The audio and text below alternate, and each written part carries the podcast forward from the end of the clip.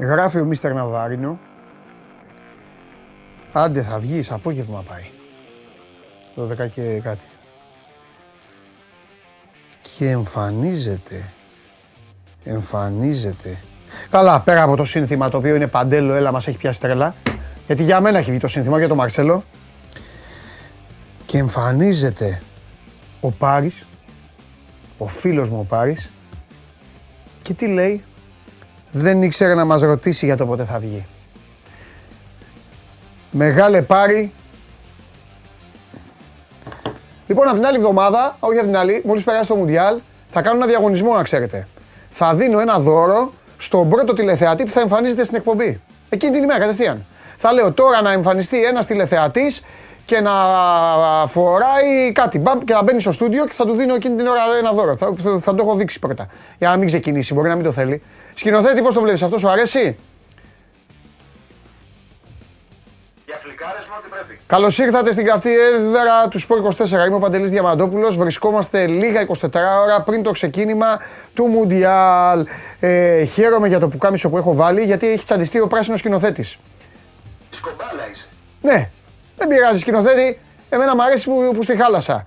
Λοιπόν, γιατί δεν είναι ωραίο το πουκαμισάκι μου, παιδιά? Τσαντίζεται το σκηνοθέτης. Μπα, τι, τι να τον κάνω το σκηνοθέτη. Λοιπόν, έχουμε και λέμε. Σήμερα θα τελειώσει μια και καλή σε αυτή την εκπομπή η ιστορία με τον Μαρσέλο. Είμαι αποφασισμένος.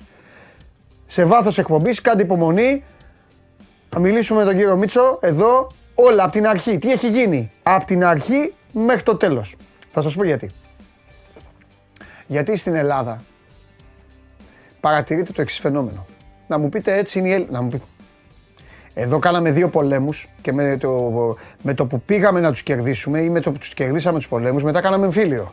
Μιλάμε τώρα για τους Έλληνες. Αλλά εδώ συγκρούονται δύο διαφορετικοί κόσμοι. Ο κόσμος της λογικής και της πραγματικότητας με τον κόσμο του Ελληνάρα.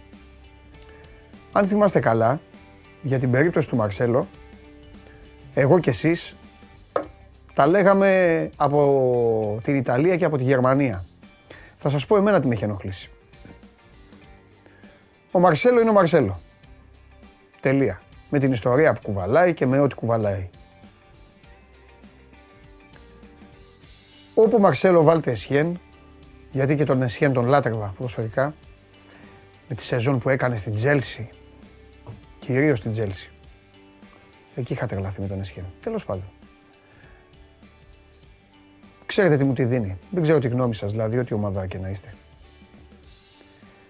Με ποιο δικαίωμα ο Ελληνάρας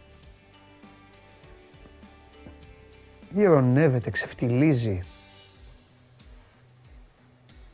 κοροϊδεύει ανθρώπους που έχουν γράψει ιστορία, την οποία ο Ελληνάρας ή ο Γαλάρας ή ο Ιταλάρας, γιατί εντάξει σε όλες τις φάρες, σε όλες τις ράτσες, σε όλες υπάρχουν αυτοί, δεν θα την έχει ούτε στον όνειρό του, ούτε σε δέκα όνειρα δεν θα τη ζήσει.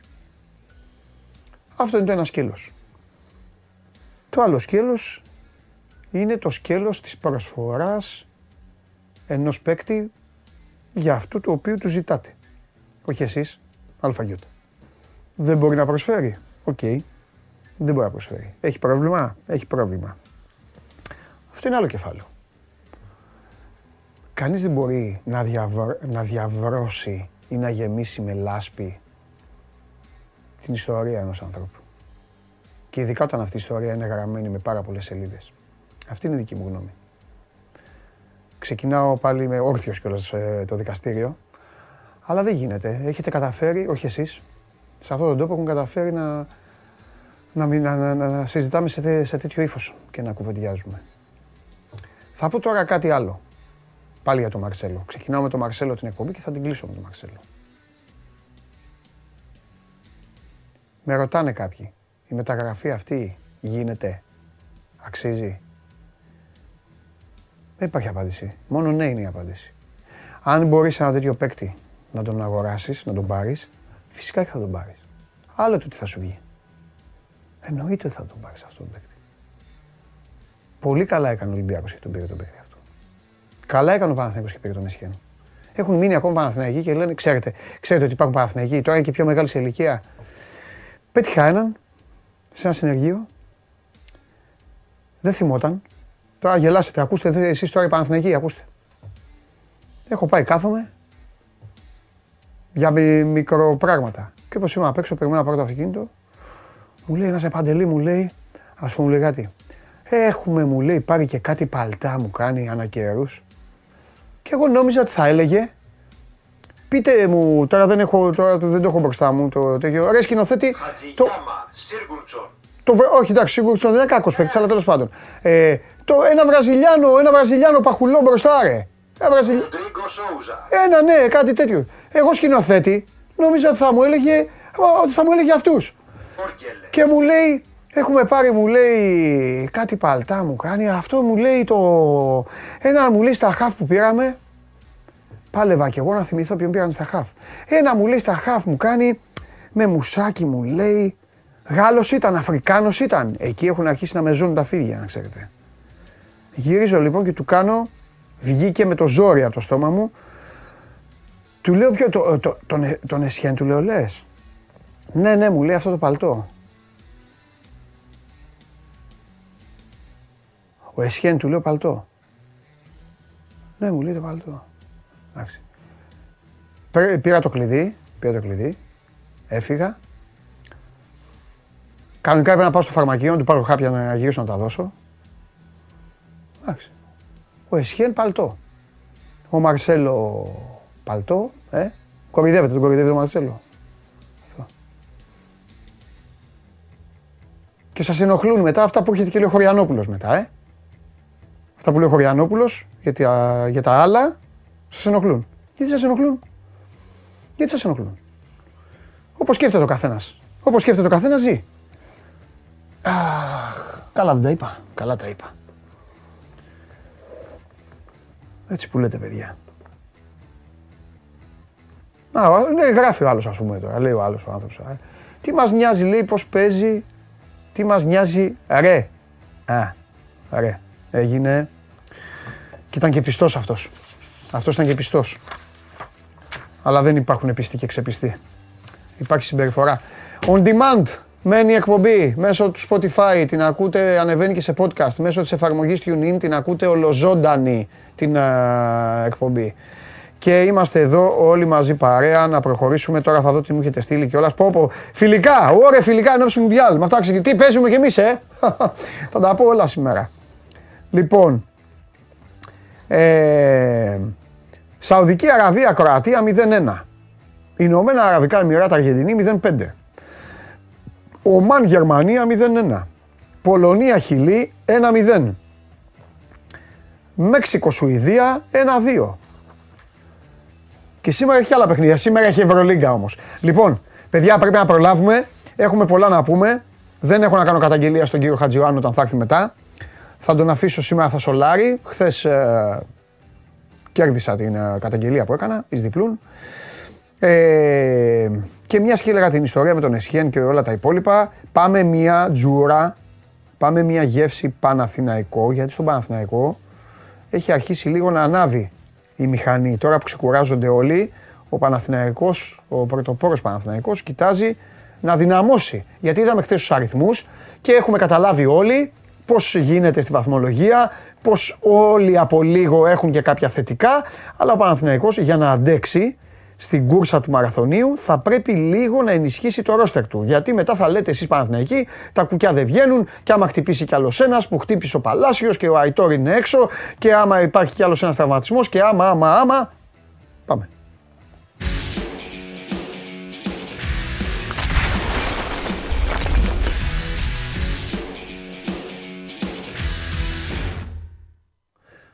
Έλα. Τεράστιος ποδοσφαιριστής ο Εσχέν. Και εμείς την Τσέλσι τον απολαύσαμε για χρόνια. Απλά πρόσεξε να δεις τώρα το δεκαπέντε το καλοκαίρι όταν ήρθες στον Παναθηναϊκό. Όταν μπαίναγε από τα μηχανήματα στο αεροδρόμιο, βάραγε. Εντάξει, ρε παιδάκι μου. Δεν είχε γόνατο, ρε παιδιά. Τι να κάνουμε τώρα. Και ο ένας προσαγωγός ήταν λίγο αυτό. Αλλά δεν μιλάμε τώρα για τεράστια κλάση. Δεν έπρεπε να είχε γίνει για ιατρικούς λόγους αυτή η μεταγραφή. Αν ήταν υγιής ο Εσχέν, δεν θα έρχονται και στον Παναθηναϊκό, πιστεύω τότε. Ε, βέβαια. Σωστό. Θα είχε μείνει στη Μίλαν. Σωστό, σωστό. Πω πω, την έχω διαλύσει την εκπομπή. Τους έχω βγάλει τα μάτια με το πουκάμισο, ε. Έχω κάνει, έχω κάνει χαμό σήμερα, ε. Κοστά μου διαμαρτύρονται. Τα μάτια μου λέει ο ένας, ο άλλος μου λέει έχω πιει τσίπουρα. Δεν με νοιάζει. Λοιπόν, για πάμε. Έλα, εντάξει, να το βάλω αύριο, να το βάλω. Έλα, για πες, Κώστα. Κώστα, τι Κοίτα, έχουμε τώρα, το... τι γίνεται, τι πρέ... ο Γιοβάνοβιτς τι κάνει τώρα, πού είναι ο Γιοβάνοβιτς, πού είναι, πού είναι. Θα σου πω δύο πράγματα. Ναι. Συμφωνώ και έτσι είναι, στο, το, σε αυτό που πες νωρίτερα, ότι ναι. έχει αρχίσει να ανάβει λίγο η μηχανή. Ναι.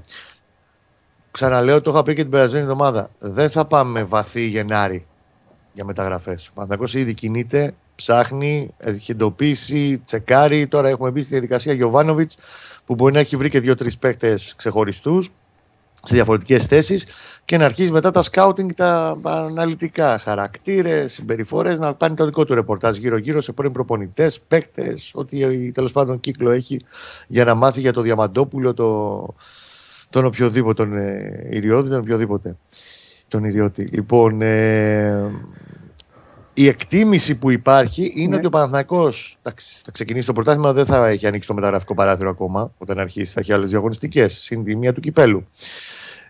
Τις πρώτες μέρες του Γενάρη θα έχει παίχτη. Εγώ δεν μπορώ να σου αποκλείσω και το γεγονός ο Παναθηναϊκός να βρει κάποιο παίχτη από Σκανδιναβία, όπου τελειώνουν τα πρωταθλήματα τώρα τον Νοέμβρη, αν και έχουν, ουσιαστικά έχουν τελειώσει τώρα λόγω και Μουντιάλ, και να τον εντάξει νωρίτερα. Αυτό θα ήταν το ιδανικό. Άμα βρει αυτόν τον, που, τον παίκτη που θέλει. Και δεν εννοώ το Γιάκομπσεν. Ο Γιάκομπσεν είναι εξάρι, εξαροχτάρι. Παναθηναϊκός ψάχνει οκτώ δέκα. Δημιουργικό χαφ ψάχνει. Και το λέω για να προλάβω τον κόσμο. Θα πούνε ο Γιάκομπσεν εκεί της Νόρτζελαντ τι γίνεται. Ο Γιάκομπσεν είναι μια ιστορία που από το Γενάρη μπορεί να συζητήσει ποια ομάδα θέλει.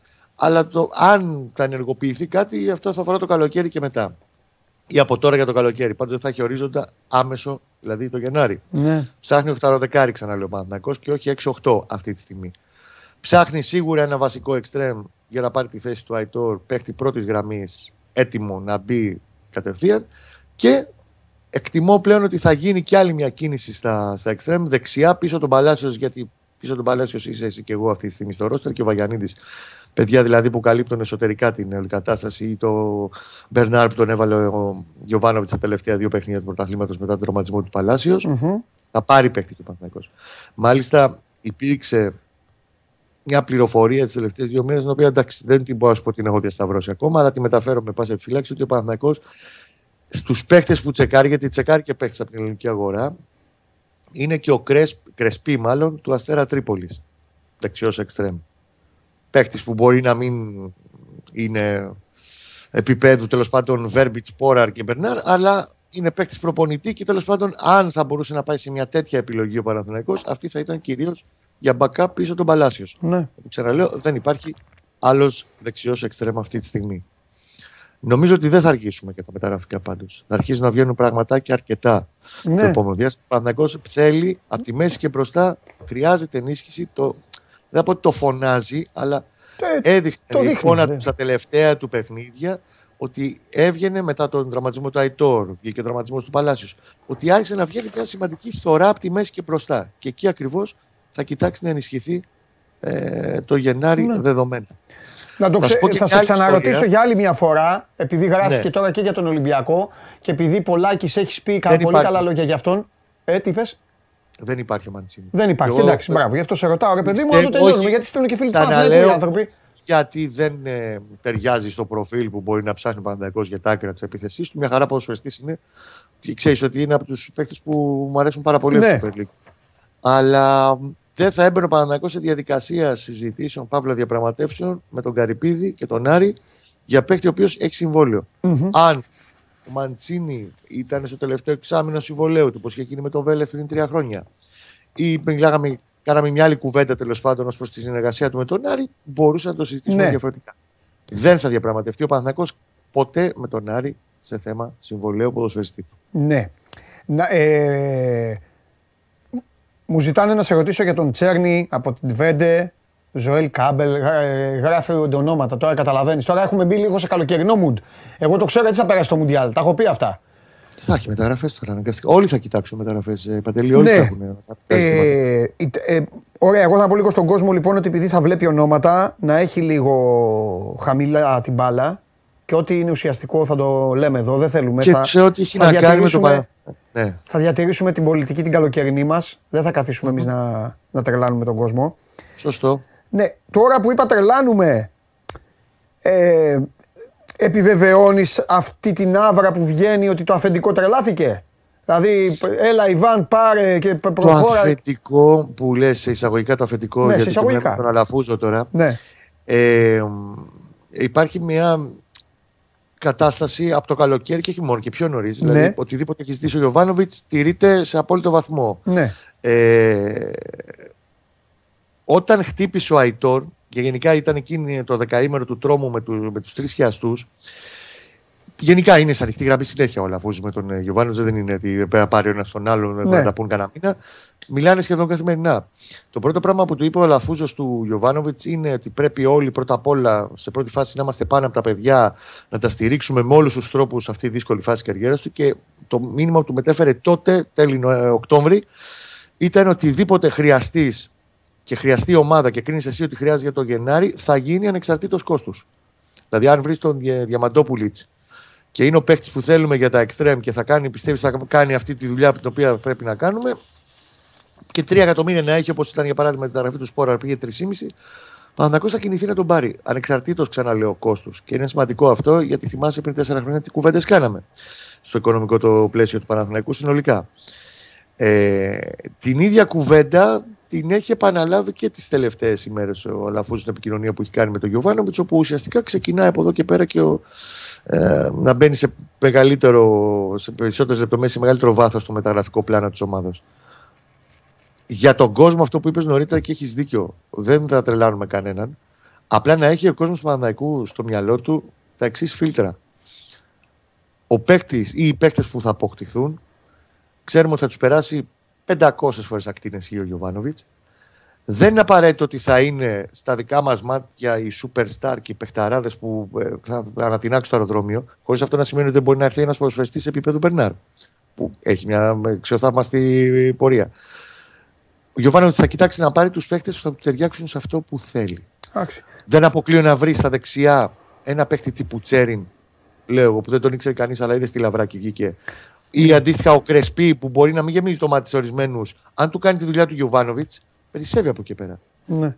Σίγουρα όμως ο Παναθηναϊκός θα κοιτάξει και πιο ψηλές. Εντάξει, είναι και η εποχή τέτοια που δεν υπάρχουν και πολλές λύσεις. Ακριβώς. Η καλή είναι η ομάδα. Και είναι πιο μαζεμένη η αγορά. Πολύ πιο μαζεμένη. Να σου πω, θα σε ρωτήσω κάτι τελευταίο και θα σε αφήσω κάτι το οποίο θα το, θα το συζητήσω και με τους άλλους. Ναι. Ε, Μουντιάλ θα δει. Τι εννοώ Μουντιάλ? Υπάρχουν και κάποιες ομάδες που δεν σου γεμίζουν το μάτι ως εθνικές ομάδες για να κάνουν πορεία στο Μουντιάλ.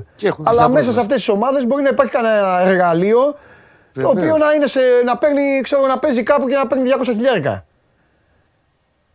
Πολύ σωστό. Ναι, όντως, θα κοιτάξεις και παίκτες. Ήδη κοιτάνε παίκτες και όχι τώρα. Ναι. Ο Παναθηναϊκός τελευταίο ενάμιση χρόνο που αναδιοργανώθηκε λίγο η κατάσταση στο σκάουτινγκ, ναι, γιατί όσο σκάουτινγκ έκανα εγώ και εσύ γινόταν και μέχρι το είκοσι ένα στην ομάδα.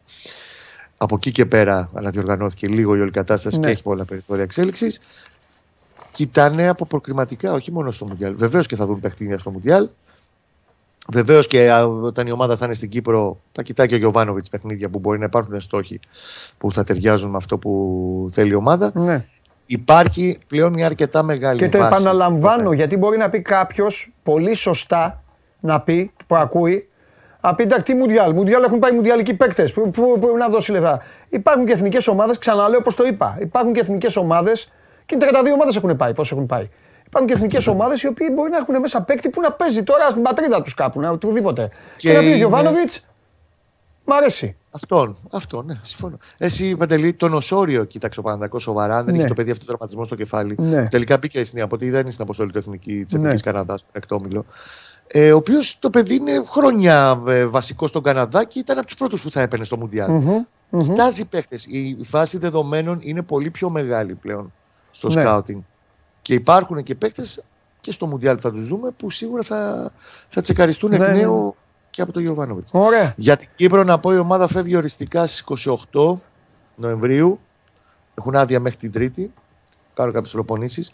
Μην περιμένετε να δούμε καλοκαιρινή προετοιμασία, να παίρνουν τα βουνά κτλ. Συντήρηση θα γίνει σε αυτό το δεκαήμερο για να διατηρηθεί η ομάδα φρέσκια. Θα κοιτάξει να παίξει δύο φιλικά, αλλά έχουμε το εξής παράδοξο. ότι ο Παναθηναϊκός έχει κάνει κάποιες συζητήσεις με τον Αποέλ, με τον Άρη Λεμεσού, νομίζω, και με την Πάφο. Το, η βάση του Παναθηναϊκού θα είναι στην Πάφο. Ε, αλλά στην Κύπρο έχουν πρωτάθλημα κανονικά. Ε, ας παίξουμε τον ΠΑΟΚ. Λόγω Μουντιάλ δεν υπάρχει παίξα. Το ΠΑΟΚ θα παίξει το Γενάρη τρεις φορές. Θα έχουμε και με τον Σάββα, θα μας έχει ξανά το παράθυρο. Πλάκα κάνω. Λοιπόν. Τρεις φορές σε μια εβδομάδα. Έτσι, το σωστό. Μέσα. Λοιπόν, φιλιά, Κώστα μου, τα λέμε τώρα από εβδομάδα. Άκου να δεις τώρα αύριο. Καλά, άμα γίνει κάτι, θα τα πούμε και αύριο. Ε, Στο λέω για να μπορείς να κανονίσεις τίποτα με τα παιδιά, άμα θέλεις. Ε, αύριο θα έρθει ο Αρναούτογλου εδώ. Α, την άλλη εβδομάδα πρέπει να κάνουμε κάτι, ε. Δευτέρα έχει το φίλο σου. Α, Δευτέρα. Δευτέρα θα είμαι εκεί. Φιλιά. Δευτέρα. Να είστε καλά. Γεια σου, Κώστα μου. Ωραία. Αύριο, αύριο θα έρθει ο Βαγγέλης, Δευτέρα θα έρθει ο Κώστας. Πάρα μα πάρα πολύ όμορφα. Είναι Πέμπτη. Κάθε Πέμπτη η εκπομπή που, έχει, έχει ομορφιές. Έχει άλλο, έχει άλλο επίπεδο η εκπομπή. Σήμερα όμως, επειδή πήγε μακριά η βαλίτσα, την έχω βαφτίσει την εκπομπή, έτσι. Έχω βαφτίσει. Να τελειώσουμε λίγο, όχι να τελειώσουμε, να βάλουμε τα πράγματα κάτω με τον Μαρσέλο, γιατί ρωτάει κόσμος, επικοινωνεί κόσμος, με Παντελή τι γίνεται, εγώ την άποψή μου σας την είπα, θα τα πούμε και μετά με τον Χριστοφιδέλη. Προχωράμε όμως τώρα και πάμε, πού πάμε, άμα τώρα, ε, πάμε, ε, θέλω, θα κάνω καταγγελία, νέα καταγγελία τώρα, όχι στο Χατζηγάνου, αλλού, πάμε.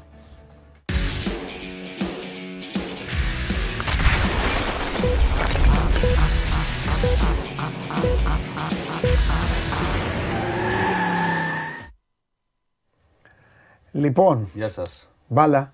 Μπάλα. Τι μπάλα. Ένας αστράγαλος μείον. Έχω αφήσει ένα αστράγαλο σε ένα γήπεδο στον Άλυμο. Τι μπάλα. Μπάλα ποδόσφαιρο. Εσύ. Γιατί όχι. Δεν κατάλαβα. Πότε. Παίζω και ποδόσφαιρο. Κάθε Πέμπτη και Τρίτη. Και Σάββατο ένα διότε. πέντε πέντε. Όχι. Σπιρτό κουτό. Όχι, όχι. Κανονικό.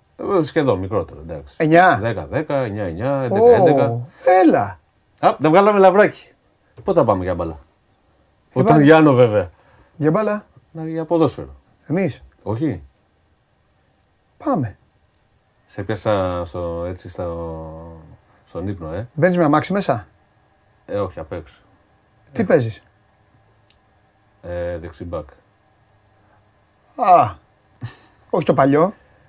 Μεγάλη έλαση πήγαινε πίσω δεξιά. Όχι, όχι. Παίρνει η θέση μου γιατί παίζω... Ανεβαίνεις. Έπαιζα παλιά. Αν έχω ανάση να ανεβώ. Ναι, ναι, ανάση να γυρίσω δεν έχω. Δεν γυρνάς, ε. γυρίζω, γυρίζω. Τρέχει το αμυντικό χαφ. Είναι, είναι το μόνο αμυντικό χαφ να καλύψει, ε. Είναι, κοίτα, θα με βλέπουν τώρα, θα με τώρα οι φίλοι που παίζουμε και θα γελάνε. Ε... Γελάνε, γιατί αυτή είναι καλύτερη. ναι, είναι. το μόνο που έχω, έχω τέτοιο, αντοχή. Και κάνω καλό μαρκάρισμα. Χωρίς φάουλ, συνήθως.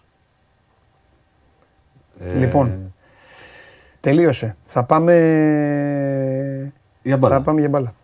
Κοίταξε, ε... τι, λέω μπάλα γιατί εμείς στα νιάτα μας παίζαμε με κυρίως ποδόσφαιρο και η μπάλα ήταν το ποδόσφαιρο. Εντάξει, καταλαβαίνω ότι είχε και το μπάσκετ, αυτό το ωραίο άθλημα που παίζεται με μια πορτοκαλί μπάλα που ξυπνάει. Τι λέει τώρα, απολογείσαι. Για μπάλα oh. θα πάμε. Όποιος λέει θα πάμε για μπάλα και πηγαίνει και κάνει κάτι άλλο, πρέπει να πάει στην ψυχιατρική. Με δουλεύεις. Έχω δοκιμάσει την τύχη μου και στο μπάσκετ και μου έχουν, το καλύτερο που έχω ακούσει για τον εαυτό μου στο μπάσκετ είναι ότι μπορώ να κάνω τρίπλα στον εαυτό μου και να φάω και την προσποίησή μου. Με τη σκιά. Ναι, γιατί δεν ξέρει κανένας τι θέλει να, ναι. τι θα κάνω παίρνοντας ναι. την μπάλα. Ναι. Γιατί η αλήθεια είναι ότι εγώ ξέρω τι θα κάνω. Ναι. Οπότε δεν μπορεί να με προλέψουν. Ναι. Λοιπόν, δώδεκα παρά είκοσι με δώδεκα παρά τέταρτο χθες στην Παραλιακή. Oh. Με αρκετό κόσμο. Το βράδυ. Το βράδυ, ναι. Με αρκετό κόσμο να πηγαίνει, να γυρνάει. Δηλαδή θέλω να πω με κόσμο στην Παραλιακή. Ε, και με πολύ κόσμο και στα πεζοδρόμια. Και με, πολύ κο... ναι, και με πολύ κόσμο και στις νησίδες της Παραλιακής. Και στις νησίδες της Παραλιακής. Θα τα πω και στο Χωριανόπουλο. Ε, με... Εγώ με το αυτοκίνητό μου. Για να μην... ε, δεν ήμουνα δηλαδή για να εξοργιστώ πεζός και αυτά. Ε, έξι εφτά αυτοκίνητα. Πειραγμένα.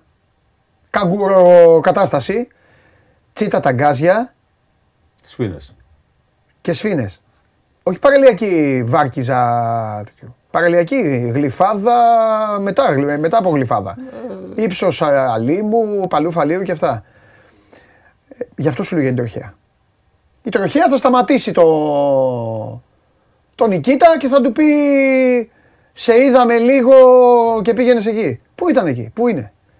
Εκεί, εκεί, να τους δω να βγαίνουν, αυτή είναι η ερώτηση. Να βγαίνουν και να κάνουν κάνε στην άκρη. Αυτή είναι η ερώτηση. Πού είναι η τροχέα. Γιατί υπάρχει ναι. αυτή η ασυδοσία στους δρόμους. Πού είναι, αυτοί, κάναν, αυτοί, αυτοί εγώ τους τρέχουν. Καταλαβαίνω. Κάνανε, τώρα κάνανε ανοησίες. Κάνανε πλακίτσα για να πάνε μετά να πούνε κάναμε κόντρα, το μπουρί, το δικό μου, αυτά. Εγώ έχω να κάνω μια ερώτηση. Αν θα πατήσουν το παιδάκι, αν θα σκοτώσουν τον παππού, αν θα τρακάρουν μια μηχανή, οτιδήποτε.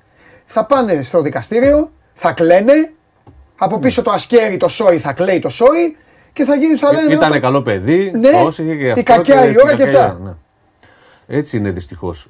Άκου να δεις τι γίνεται. Επειδή ναι. ε, γράψαμε και σχετικό άρθρο προχτές ναι. για ότι θα, θα γίνουν πιο αυστηρές οι ποινές που αφορούν ε, τραυματισμούς και τέτοιο. Το θέμα δεν είναι οι ποινές. Το, θε, το θέμα είναι η έλλειψη αστυνόμευσης. Εκείνος για να το προλάβεις. Ρε. Όλοι αυτοί ναι. έχουν την αίσθηση ότι δεν θα τιμωρηθούν. Ναι. Γιατί αυτό δεν είναι. Θα βρεθεί κάποιος να τους πιάσει. Ναι. Ε, και είναι, δρούν, οδηγούν ανεξέλεγκτα και άκουσε επικίνδυνα. Ναι.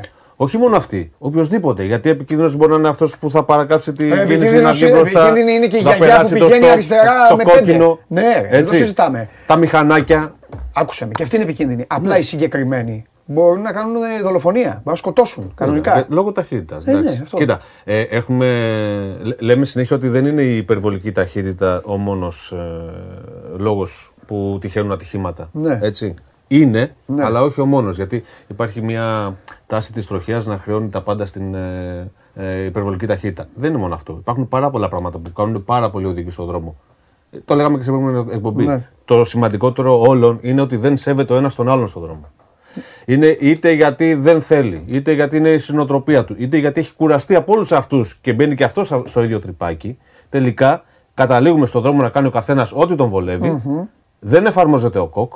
Δεν υπάρχει, δεν υπάρχει τιμωρία mm. και αυτός είναι και ο, ο σημαντικότερος λόγος που συμβαίνουν mm. αυτά. Η ατιμωρησία. Πού είναι η τροχιά, το πες και εσύ. Πού είναι η τροχιά. Αν δεν δούμε μπλόκο στημένο που είναι στημένο για ένα συγκεκριμένο πράγμα, πόσες φορές έχεις στον δρόμο ε, τροχονόμο ή αστυνομικό να κάνεις στην άκρη κάποιον που μόλις πέρασε ένα κόκκινο, μόλις πέρασε ένα στοκ. Όχι. Που δε... Για κάτι ελέγχου σταματάνε. Ναι, μόνο, εντάξει. Ας κάνουν τον έλεγχο. Συντεταγμένα. Αλλά κάνουνε, ναι. πώς να σου πω ρε, κάνουνε βαριεστημένα τυπικά πράγματα. Δεν τους έχω δει. Κοίταξα να δεις, θα κυκλοφορούμε εγώ, πολλά χρόνια πω, πω σε μια επικίνδυνη πόλη. Όχι, όχι, εγώ θα πω. Είναι δεν, λίγοι. Τους έχεις δει να κάνουν καταδίωξη. Ναι. Καταδίωξη, τους έχεις δει. Όχι. Μα αυτή είναι η δουλειά τους όμως. Να εμφανιστούν χθες, τρία μηχανάκια, να πάνε δίπλα και να πούνε κάνε στο πλάι. Εγώ πιστεύω ότι είναι, υπάρχει έλλειψη πόρων. Και ανθρώπων και μέχρι, μέχρι πέρσι πρόπερσι δεν είχαμε περιπολικά. Είχαμε ε. περιπολικά, περιπολικά είκοσι ετίας με άπειρα χιλιόμετρα φορτωμένα. Τι καταδίωξη να γίνει. Τέλος πάντων. Πάλι καλά που εξυγχρονίζεται ο στόλος. Ναι. Πάλι καλά που παίρνουν νέα αυτοκίνητα και μοτοσυκλέτες κυρίως ναι. για την ασφάλεια των πληρωμάτων. Α, και να μπορούν να, να, να περιπολούν. Τραγική φίλε. Κυκλοφορούν μαζί με τον Κατσαβιδάκια, κάθονται από πάνω σε ρήφιδες, ο Κατσαβιδάκιας να σου βγάλει την πινακίδα και να βγάλουμε το μεροκάμα του. Έλα τώρα. Τα έχουμε την τροχιά, τα έχουμε. Η περιβολική ταχύτητα, ε. Περιβολική ταχύτητα. Ποιο λες. Ε, λέω, πιάνομαι oh. τώρα από αυτό που είπες, όχι γενικά. Oh. Τι ταχύτητα νομίζω ότι μπορεί να πιάσει ένα ηλεκτρικό αυτοκίνητο. Πάμε, λάτα πάλι με τα ηλεκτρικά. Άρα δεν θέλω ηλεκτρικό. Το καταλαβαίνω. Πόσο να αγοράσεις. Άντε να δούμε τι έφερε σήμερα. Αν το, αν πόσο το... να πιάσει το ηλεκτρικό. Πόσο μπορεί να φτιάξει. εκατόν σαράντα πέντε. Ένα γρήγορο ηλεκτρικό, supercar. Supercar. Και ηλεκτρικό. Ναι, ναι, ναι. Κάτσε γιατί μπορεί να πάθει βραχυκλώμα. ε, διακόσια δέκα. Είπες supercar. διακόσια δέκα, ε. Επί δύο σχεδόν σου κάνει. Άσε ρε. τετρακόσια δώδεκα χιλιόμετρα την ώρα. Αυτό εδώ που βλέπεις. Αυτό είναι Batmobile. Ε, εντάξει, όχι. Τι Batmobile, είναι, πώς είναι. Είναι ένα supercar. Όχι, είναι μια νέα μάρκα, η Rimac. Πάρε μου το. Αυτό είναι το Nevera. Πόσο κάνει. Και έκανε ε, ρεκόρ ναι. τελικής ταχύτητας ηλεκτρικού αυτοκινήτου. Ναι. Ε, πιάνοντας τετρακόσια δώδεκα χιλιόμετρα σε ναι. πίστα βέβαια. Έτσι. Το θέλω αυτό, να ήμουν χθες εκεί δίπλα σε αυτούς εκεί με τα κουβαδάκια, τα πειραγμένα και αυτά, να είμαι δίπλα και να πηγαίνω με, με ογδόντα και να γελάω, να τους κοιτάω. Αυτό έχει τέσσερις ηλεκτροκινητήρες, ναι. συνολική ισχύς εννιακόσια δεκαπέντε ίπη, ναι. έτσι. Ναι. Και όπως σου είπα πέτυχε το ρεκόρ των τετρακόσια δώδεκα. Είναι ρεκόρ για ηλεκτρικά, έτσι, γιατί ναι. το ρεκόρ ε, τελικής ταχύτητας επίσημο ρεκόρ ανήκει στο του Ατάρα, το οποίο έχει πετύχει τετρακόσια εβδομήντα πέντε χιλιόμετρα περίπου. Ναι. Έτσι. Το ανεπίσημο ανήκει στην Μπουγκάτι με μια ειδική έκδοση της ε, Κύρων, ναι, που έχει πιάσει τετρακόσια ενενήντα. Θα μου πεις τι σημαίνει επίσημο και τι ανεπίσημο. Το, ανεπί, το ανεπίσημο είναι ότι το έχει πιάσει, υπήρχαν μάρτυρες, αλλά το έχει πιάσει στη μία κατεύθυνση. Ναι. Ενώ το, το επίσημο θέλει, ναι, να το πιάσεις και στις δύο κατευθύνσεις την ίδια μέρα, στον, ναι, ίδιο δρόμο, έτσι ώστε να πάρεις το μέσο όρο. Ναι. Για να μην σε ευνοεί ή να μην σε αδικεί ο άνεμος. Αυτό τώρα μου το έφερες γιατί έχεις εντυπωσιαστεί. Όχι. Ε, τότε δεν γιατί πιστεύεις να το πάρουμε. Ε? Πώς δεν μου αρέσει. Σου πάρω, πάρουμε. Εντάξει, να σου πω. Ε. Υπάρχουν, τα αυτοκίνητα που οδηγού, υπάρχουν τα αυτοκίνητα που οδηγούμε και που μπορούμε να αγοράζουμε και υπάρχουν και τα αυτοκίνητα που ονειρευόμαστε. Γιατί, μπορώ, γιατί να μην έχουμε το όνειρο. Γιατί, δεν, γιατί. Ζεις εσύ με τα όνειρα. Γιατί, γιατί. Εδώ Πακιστάνι στον ποδοσφαιριστή να μου πεις. Τέλος πάντων, έλα πάμε. Αυτό όπως το πεις. Παριστάνω ε, τον ποδοσφαιριστή. Ε, τι δεν θα το πω. Αλλήμον. Ε, ποδοσφαιριστές. Η Μπάγερν Μονάχου και η Ρεάλ Μαδρίτη μόλις παρέλαβαν τα καινούργια τους εταιρικά αυτοκίνητα. Και μάλιστα η Μπάγερν Μονάχου πέτυχε και ένα, αυτό που βλέπεις είναι η ειδική έκδοση, ένα και μοναδικό, προς τιμήν της συνεργασίας της Audi με την Μπάγερν Μονάχου που κλείνει είκοσι χρόνια νομίζω. Α, επίσης, όλοι αυτοί οι ποδοσφαιριστές, τα εταιρικά τους αυτοκίνητα είναι όλα ηλεκτρικά. Τέλος. Mm. Και, και στην Μπάγερν και στη Ρεάλ. Η Ρεάλ mm. πήρε μπι εμ ντάμπλιου εταιρικά, ξεκίνησε mm. από φέτος συνεργασία. Mm. Εδώ ο φίλος μας ο Μπενζεμά. Ε, με την άι φορ εμ πενήντα. Ε, είναι, οι επιλογές τους ήταν μόνο ηλεκτρικά. Και στους μεν και στους δε. Γρήγορα βέβαια, έτσι. ες γιου βι και η γυναικεία ομάδα ποδοσφαίρου και το μπάσκετ νομίζω πήρε μπι εμ ντάμπλιου. Ναι. Αλλά βλέπεις, ο κόσμος πάει στην ηλεκτροκίνηση. Ναι. Οι ποδοσφαιριστές θα κινούνται με ηλεκτρικά. Εσύ. Οι ποδοσφαιριστές ας κινούνται, ας κινούνται κανονικά στο γήπεδο και ας κινούνται στον δρόμο με ηλεκτρικά. Γιατί αν κινούνται ηλεκτρικά και στο γήπεδο, άστα. Δεν ξέρω, στο γήπεδο δεν παίρνω εγώ ηλεκτρικό. Δεν θα το τέτοιο. Δεν θα το. Δεν θα, θα το θα ξεχάσω. Το επόμενο μπορεί να μην είναι. Το μεθεπόμενο θα είναι σίγουρο. Θα ξεχάσω να το. Θες δεν θες θα είναι. Θες δεν θες. Α, άλλο, άμα θέλω, θέλω μάλιστα. Ναι, δεν γίνεται αλλιώς. Γιατί εκεί πάει το πράγμα. Από το δύο χιλιάδες τριάντα πέντε και μετά δεν θα πουλούνται καινούρια μη ηλεκτρικά. Αυτά. Εδώ καταργούνται τα plug-in hybrid. Ε, τιμάσου κιόλας, έχετε τον Μπουγιορτή. Η άξιτη πληροφορία της ημέρας. Από αύριο μάλλον θα αναρτηθούν στο. Δεν μου δίνει το χέρι σου. Επέμενο πίσω του Μπουγιορτή. Τελική κυκλοφορίας. Εντάξει. Θα αναρτηθούν από αύριο. Λέω εντάξει, γιατί να σου πω κάτι. Ε, γιατί είναι κάτι που δεν το γλιτώνει κανείς. Φίλε, άμα έχεις ένα αυτοκίνητο πρέπει να πληρώνεις. Πρέπει να πληρώνουμε τελική κυκλοφορία. Ε, ναι, τώρα... Πρέ, πρέπει. Α, γενικά. Ναι. Όχι, δεν πρέπει να πληρώνουμε τίποτα. Εγώ διαφωνώ. Κανονικά δεν πρέπει να πληρώνουμε τίποτα. Συμφωνώ και διαφωνώ. Και να σου πω την πρόταση. Κανονικά πρέπει να πληρώνουμε μόνο ότι αγοράζουμε για να ζει και, να ζει και ο άλλος. Αλλιώς έπρεπε να είναι τζάμπα το ηλεκτρικό, τζάμπα το νερό. Γιατί δεν ερχόμαστε σε αυτή τη ζωή. Λίγα χρόνια ερχόμαστε να ζήσουμε.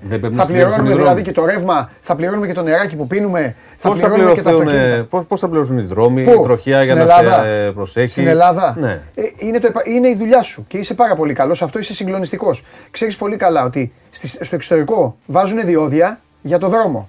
Και υπάρχουν ταμπέλες που μόλις περνάει ένα αυτοκίνητο, κατευθείαν μειώνεται, μειώνεται, πέφτει η τιμή, έχει την τιμή. Μόλις μηδενίσει, φεύγουν τα διόδια.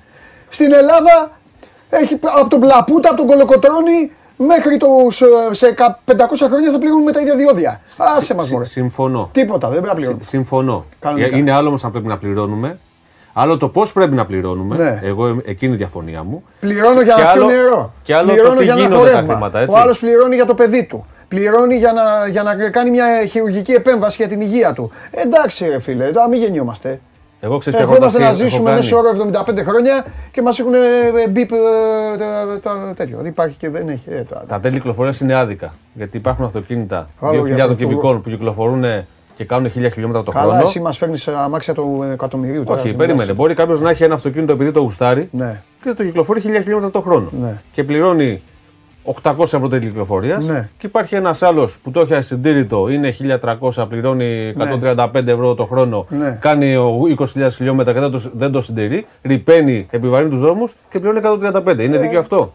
Όχι ρε φίλε, δεν είναι δίκαιο. Δεν υπάρχει δικαιοσύνη σε αυτό. Και αυτό σου λέω, τι να πληρώνω. Γιατί να πληρώνουμε αρέσει για να έχω το αυτοκίνητο. Να, να πληρώσω για να το αγοράσω το αυτοκίνητο. Να, ναι. Να πληρώσω για να πάρω ψωμί. Να πληρώσω να πάρω να ντυθώ. Γιατί δουλεύουν όλοι οι άνθρωποι να κάνουν. Να πληρώνω όμως πράγματα τα οποία μου τα, η ζωή είναι για να ζήσουμε. Για να ζήσουμε είναι αυτά. Συμφωνώ σε αυτό που λες. Γι' αυτό δεν πρέπει να υπάρχει φόρος πολυτελείας, δεν πρέπει να υπάρχει το ποθενές, το ποθενές, πώς το λένε, τα τεκμήρια και αυτά που πληρώνουν και ξαναπληρώνουν και ξαναπληρώνουν. Το πληρώνεις μια φορά στην αρχή, πληρώνεις το φόρο του. Οι φίλοι του Χωριανόπουλου, οι πολιτικοί και αυτά. Όχι, αλλά όμως πρέπει να πληρώνουμε για τη, χρήση, για τη χρήση. Αλλά αναλογικά. Και κάτι που μπορεί να γίνει πάρα πολύ εύκολα. Ναι. Εγώ το έχω, το έχω προτείνει ε, και σε εντάξει. υπουργό αυτό. Αλλά δεν γίνεται για άλλους λόγους. Εντάξει. Είναι τα πάρα, πάρα, πάρα πολύ απλό. Τέλη κυκλοφορίας, άκουσε την πρόταση. Άρα, πεθαίνουμε, και πληρώνουμε, πεθαίνουμε και πληρώνουμε την κηδεία, ρε, όλα. Α, καλά, ναι, εντάξει. Όλα, εντάξει τώρα, γεννιόμαστε τώρα. Έλα, πληρώνεις και αφού πεθάνεις. Έλα, έλα, να αλλάξουμε έλα. συζήτηση. Έλα, φύγε τώρα. Άντε, φεύγω. Φύγε, τώρα, θα, θα, χάσω, θα φύγω, θα... παιδιά, όχι με ακινοπλάνο, γιατί φεύγω κουτσαβάκι. Μου διέλυσες την εκπομπή. Ε, ναι. Ε, ναι, τώρα. Ζούμε τώρα σε φοβερές εποχές. Τώρα αλήθεια παίζει μπάλα. Έλα εδώ. Έλα εδώ. Έλα εδώ, έλα εδώ. Σκηνοθέτη, άνοιξε το πλάνο. Δεν υπάρχει. Α, σκηνοθέτη, άνοιξε το πλάνο. Του μπιλιάρδου. Έλα εδώ τώρα. Έλα εδώ. Έλα εδώ. Έλα εδώ. Ποιο πόδι είναι το χτυπημένο? Το αριστερό. Άξι τώρα παδάσε. Όχι. Με το αριστερό κόλλησα. Χτύπησες το άλλο, ε. Χτύπησες το άλλο. Ε, όπως έτρεχα να ανοίξω πάνω στην μπάλα, το άφησα πίσω αυτό. Καλά, έλα. Σταμάτα τη. Οπ. Τι έχει μέσα εδώ. Έλα, σηκώφηκε. Σηκώφηκε. Κρίμα. Πάμε! Θα παίξω μπάλα. Ο επόμενος να περάσει στο ιατρείο. Έχεις γιατρό. Τι τραβάμε. Έπεσε μπάλα. Τραβάμε, δεν πειράζει. Την Πέμπτη κοίτα να φέρεις κανένα αυτοκίνητο που να μην μπορεί να αγοράσει ούτε ο τέτοιος. Α, στο μάδι. Ω, καλός το φίλο μου. Αυτός για, γιατί έφυγε κουτσός. Ε, γιατί έτσι μπήκε. Εδώ το έπαθε. Α. Όχι. Να ξέρω, να ξέρω να φύγω. Ναι, ναι, ναι. Χρήστος Χατζιωάννου, ο ένας και μοναδικός. Η εκδρομή μας συνεχίζεται. Πόσο καιρό την κάναμε αυτή την εκδρομή? Ένα μήνα τα διαρκεί η εκδρομή. Ναι, τα απόνερα είναι, αλλά είναι ωραία. Χθες που έφυγες, ήθελα να πω ότι πρέπει να ξαναπάμε. Εγώ έχω εντυπωσιαστεί, στο ίδιο μέρος θέλω να ξαναπάμε. Είσαι από αυτούς, ε. Διακοπές πηγαίνεις κάθε χρόνο στη Μάνη? Στο χωριό θα πάω. Αλλά, ναι, ναι, ναι, ναι, ναι, αλλά άκου να δεις. Mm. Επειδή εδώ πηγαίνουμε, mm. δεν πηγαίνουμε για να αράξουμε την αρίδα μας, ρε παιδί μου. Σωστό. Πηγαίνουμε να περάσουμε καλά, αλλά πάνω απ' όλα να περάσουν καλά οι άνθρωποι που μας στηρίζουν. Σωστό. Οπότε, επειδή εκεί καλ... θα δείξεις κι άλλα και θα κάθε μέρα βλέπουν. Καλύπτομαστε σε πολλά και αυτά. Στην ορεινή Αρκαδία. Η αλήθεια είναι ότι είναι πολύ ωραία. Είναι κοντά, είναι... Mm. Κοίτα, αν δεν κάναμε αυτό το οποίο θα δούμε σε λίγο στο, στο βίντεο. Ναι. Ε, είχα σκοπό να σας ε, βάλω να κάνετε ε, πεζοπορία. Πάμε, να ξεκινήσουμε από ένα γεωφύρι και, πορεία, και να, να ανέβουμε. Όχι τρέχω, είχε ανάβαση αυτό. Α, περπατήσουμε. Να περπατήσετε μισή ώρα, να ανέβετε ένα δύσκολο μονοπάτι. Ήταν ή αυτό, ποιο είναι αυτό σήμερα, τι είναι, δεν ξέρω, θα μου πεις. Ε, Για να διαλέξω. Να παίξουμε προς το βίντεο να δούνε. Βίντεο, πάμε βίντεο. Three days break, volume two.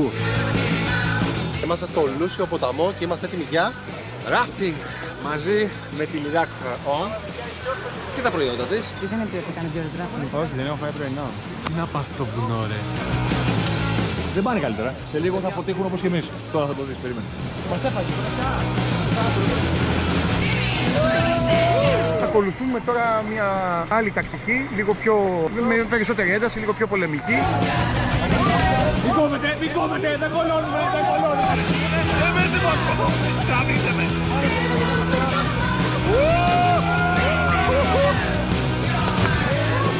Δεν έχω ψυχαστεί, δεν πρέπει.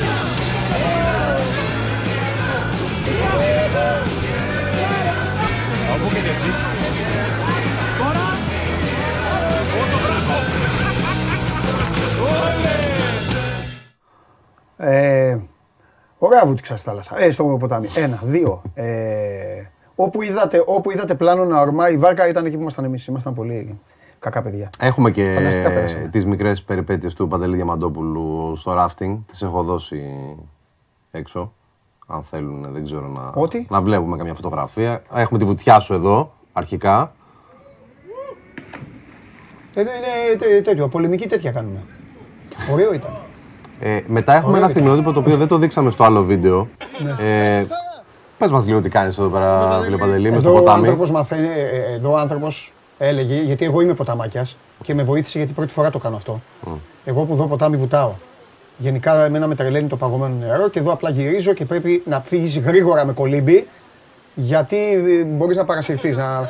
Εδώ, εδώ απλά ο άνθρωπος λέει σε όλους πώς μπορείς να, να πας με τη ροή. Να φύγεις με τη ροή του ποταμού. Χωρίς να χρειαστεί κάποιος να κουραστεί ή αν κάποιος mm. πρέπει να φύγει. Απλά ξαπλώνεις. Και χωρίς να αρχίσεις τα σταυροκοπήματα. Και χωρίς να αρχίσεις. Ε, ναι. ναι. Και απλά αυτό το κάνεις για να βγεις όταν α, θέλεις. Είναι, κοίταξε να δεις. Έχει τις ομορφιές του το ποτάμι. Mm. Ε, και εμείς μας πήγες. Ε, γιατί εσύ μας πήγες. Μας πήγες σε ένα, καταπληκτικό, με τη σε ένα καταπληκτικό ποτάμι. Ναι, ναι. Ε, έτοιμος για, για πόλεμο. Εδώ με τον Κέσσαρη. Ε, Κοίτα, είναι ωραίο να κολυμπάς στο ποτάμι. Mm. Όποιος αντέχει το νερό και το γουστάρι, το παγωμένο ωραίο, το νερό ναι. και αυτό, γιατί είναι υγεία. Εδώ με, με τα παιδιά. Εδώ είναι η ομάδα μου. Η ίδια ομάδα που ήμασταν και στο τέτοιο είναι. Αυτό, αυτή λοιπόν. η, η βάρκα ναι. που έλεγε ότι πάει, πήγαινε, εφορμούσε. Ναι, αυτή, αυτή, αυτή, ε, αυτή, η βάρκα, Ελένη Βάρκα, ναι, ναι, ναι. Λοιπόν... Είναι ωραία τα ποτάμια, ανάλογα το ποιο ποτάμι. Τώρα κάποια είναι παγωμένα, κάποια είναι δύσκολα. Εμείς πήγαμε ε, σε εύκολη εποχή. Ναι. Να το πούμε στον κόσμο ναι, ότι αυτό ναι. το οποίο κάναμε ήταν εύκολο. Ναι. Δεν ήταν τώρα, ήταν εκδρομή. Ναι. Ε, γιατί τα νερά δεν ήταν πολύ ψηλά. Ο Λούσος ναι. και ο Αλφιός είναι ποτάμια τα οποία όλο το χρόνο μπορείς να κάνεις rafting. Ναι. Εμείς πήγαμε εκεί στην Trekking Ελλάς μια χαρά. Ναι. Τα κάναμε όλα πένα. Ναι. Ε, απλά δεν ήταν πολύ ψηλά το νερό. Ναι. Αν πας Φλεβάρι, Μάρτι.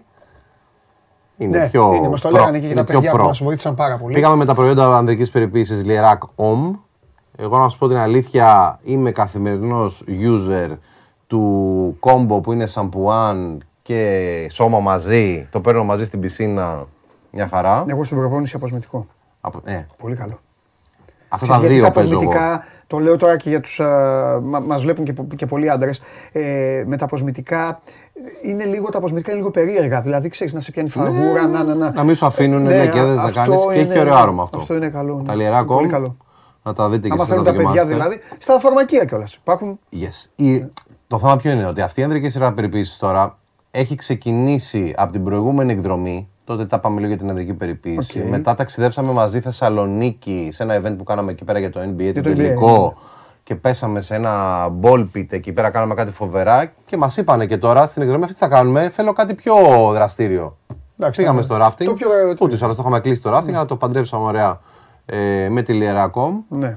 Ε, τώρα το θέμα είναι ο, ο πύχης όμως ανέβηκε με το ναι. rafting. Ναι. Γιατί αύριο δεν θα δείξουμε κάτι extreme, θα δείξουμε κάτι. Αλλά... Αύριο είναι η Μασαμπούκα, ναι. Ο πύχης ανέβηκε. Τι θα κάνουμε του χρόνου? Ε, του χρόνου θα σκάνουμε... Παραπέντε. Όχι μπατζάμε και αυτό, γιατί εκεί μπορεί, μπορεί κάποιος να... Α, γιατί κάπου κάπου είναι να μην κάνουν. Πολλοί να μην κάνουν. Mm. Όχι, κοίταξε να δεις. Το, το, γιατί άμα κάνουν το ίδιο, τι πειράζει? Που να σου πω, αυτό είχε σημασία. Ήρθε, ήρθε ένα παιδί στην εκδρομή και μου λέει... Να σου πω την αλήθεια. Μου λέει, εγώ και η παρέα μου δεν είμαστε τέτοιοι. Ούτε εκδρομές, πάμε ούτε τίποτα. Εμείς αράζουμε, παίζουμε παιχνίδια κτλ. Ουλά, δεν είχα έρθει. Δεν θα είχα κάνει ποτέ στη ζωή μου. Ούτε βόλτα με τα άλογα, ούτε rafting. Και σε ευχαριστώ και τώρα και τα άλλο. Το οποίο, αν το καλοσκεφτείς, και εγώ rafting μια φορά έχω κάνει στη ζωή μου πριν από δεκαπέντε χρόνια. Δεν πας κάθε μέρα. Άλλοι πάνε και το κάνουν και γουστάρουν συγκεκριμένα. Έτσι, έτσι. Άπλετη φαντασία σου, κάτι θα σκεφτείς. Κάτι θα σκεφτούμε. Μπορούμε να κάνουμε αυτό το mixed που κάνουνε. Ε, το τριάθλο, ναι. στο προτείνω, ανεπιφύλακτα. Oh. Είναι περιοχή, είναι περιοχή που το Καλά. ενισχύει. Εγώ ό,τι μπορώ κάνω, αλλά είναι περιοχή. Όχι, είναι περιοχή. Ε, κολύμπι, ποδήλατο, τρέξιμο. Εντάξει. Με όποια σειρά. Έχει ψήσει και εμένα η περιοχή, αλλά έχει και τριγύρω, έχει κι άλλες παραδίπλα. Θα δούμε. Ε, παιδί μου, εντάξει, θα δούμε, θα δούμε. Είδα ότι έπαιζες μπάλα εδώ. Όχι, εντάξει, τίποτα. Ήθελα oh. να δω κάτι εντάξει. για τον κύριο. Από Δευτέρα θα έχουμε άλλες μπάλες μουντιαλικές εδώ. Ναι. Θα παίξουμε μεγάλη μπάλα. Εννοείται. Στο θα αλλάξουν και άλλα πράγματα εδώ, θα, θα, θα το μουντιαλέψουμε. Θα τα λέμε. Θα λες μόνο για μουντιάλ? Όχι. θα, θα με δίρουνε. θα, άκου, θα με δίρουνε και θα έχουν και δίκιο. Εντάξει. Κοίταξε να σου πω κάτι, Χριστό. Είναι μία, το έλεγα πάντα, mm. είναι μία, δεν ξέρω αν θα διαφωνήσεις, θα συμφωνήσεις, είναι μία από τις, ε, στη, στην κατηγοριοποίηση, είναι μία από τις ειδονές των ανδρών. Ποια? Το μουντιάλ. Α, ναι. Είναι μία, ναι. σου λέει κάθε τέσσερα χρόνια, θυμάσαι. Νόμιζα η γκρίνια, ε, ότι θα έλεγες. Όχι ρε, η γκρίνια, ah. τι, τι δεν είναι αρχής. Λοιπόν, είναι μία, έτσι όπως το έκανε η FIFA, mm. σου το δίνει ναι. πάνω που είσαι ήδη, δεν μπορώ να χρησιμοποιήσω λέξεις τώρα, δηλαδή, ναι, καταλάβες, ναι, ναι, ναι. είσαι φτιαγμένος ρε παιδί μου ήδη από άλλα πράγματα mm. και σου το δίνει ως ένα εξτραδάκι. Εντάξει, θα το απολαύσουμε, θα το δούμε. Και έχει τύχει και τις ομάδες και τις... Και το Παναθηναϊκό Ολυμπιακό ΑΕΚ της έχει πετύχει και σε ένα σημείο τώρα το πρωτάθλημα που θέλανε κι άλλο. Ναι, όλη η Ευρώπη. Δεν θέλανε πώς. Γιατί η Real δεν ήθελε, η Μπαρτσελώνα δεν ήθελε. Η Arsenal, η Arsenal, η ομάδα κεφαλικό στην Arsenal. Η ομάδα με Manchester ίσως και να θέλει λίγο ένα πώς. Η ομάδα σου Manchester έχει κάνει κάτι πάρα πολύ άσχημο χθες. Κατέβασε... Δεν ξέρω. Θα σου το πω. Κατέβασε από το Old Trafford απ' έξω, κατέβασε το πανό όλο αυτό με το Ρονάλντο. Εντάξει. Θα τα πούμε για τον Ρονάλντο και μέσα στο Μουντιάλ. Μικροπρέπειες. Εντάξει. Εγώ στηρίζω. Ρονάλντο. σι αρ επτά. Ε, καλά, εννοείται. Τέτοιος είμαι. Όχι μόνο λόγω United. Όχι, ανέκαθεν. Στο Μέση Ρονάλντο. Ρε παιδί μου, όχι, δεν είναι ότι θα επιλέξω, αλλά από την τόση αγάπη στο Μέση έχω πάει λίγο προς την άλλη μεριά. Ναι, ναι, ναι, ναι. Αυτά από μένα. Τα ξαναπούμε αύριο. Αύριο, αύριο, αύριο, Χριστάρα μου, αύριο. Φιλιά πολλά, ευχαριστώ. Χρήστος Χατζηγιάννου, εδώ μαζί μας, με την δυνατή του ομάδα, πάντα οργανώνει όλα αυτά τα ωραία. Brand Experience, ο διευθυντής του τμήματος και χάρη στον οποίο γίνονται όλα αυτά τα ωραία, τα οποία έχετε την ευκαιρία, γιατί άμα τα κάναμε μόνο εμείς δεν τα λέγαμε, τι θα λέγαμε τώρα, εμφανιζόμασταν εμείς, σας λέγαμε, έλα να σας πω κάτι. Ε, πήγαμε η ομάδα του Brand Experience με τον Χρήστο και οι υπόλοιποι πήγαμε στο Λούσιο Ποταμό. Αυτά όλα γίνονται για εσάς, απλά θέλω να είστε δραστήριοι, να δηλώνετε συμμετοχή, να κάνετε τις κινήσεις σας, να εδώ υπάρχουν παιδιά, μπορεί να εμφανιστούν τώρα στο YouTube, άμα βλέπουν. Από τα δεκαοκτώ αυτά ρεμάλια που ήταν μαζί μας και περάσαμε υπέροχα. Λοιπόν, ε, τι άλλο έχουμε τώρα, πού θέλετε να πάμε, πού να πάμε. Α, τώρα πρέπει να ανοίξετε καλά τα αυτιά σας και τα μάτια σας, αν θέλετε να οδηγηθείτε εκ του ασφαλούς στο ταμείο. Η εκπομπή αποκτά και πάλι ποδοσφαιρικό ύφος. Προσπάθησε ο Λιμναίος να δώσει, αλλά πέσαν τα ντουλάπια. Πάμε.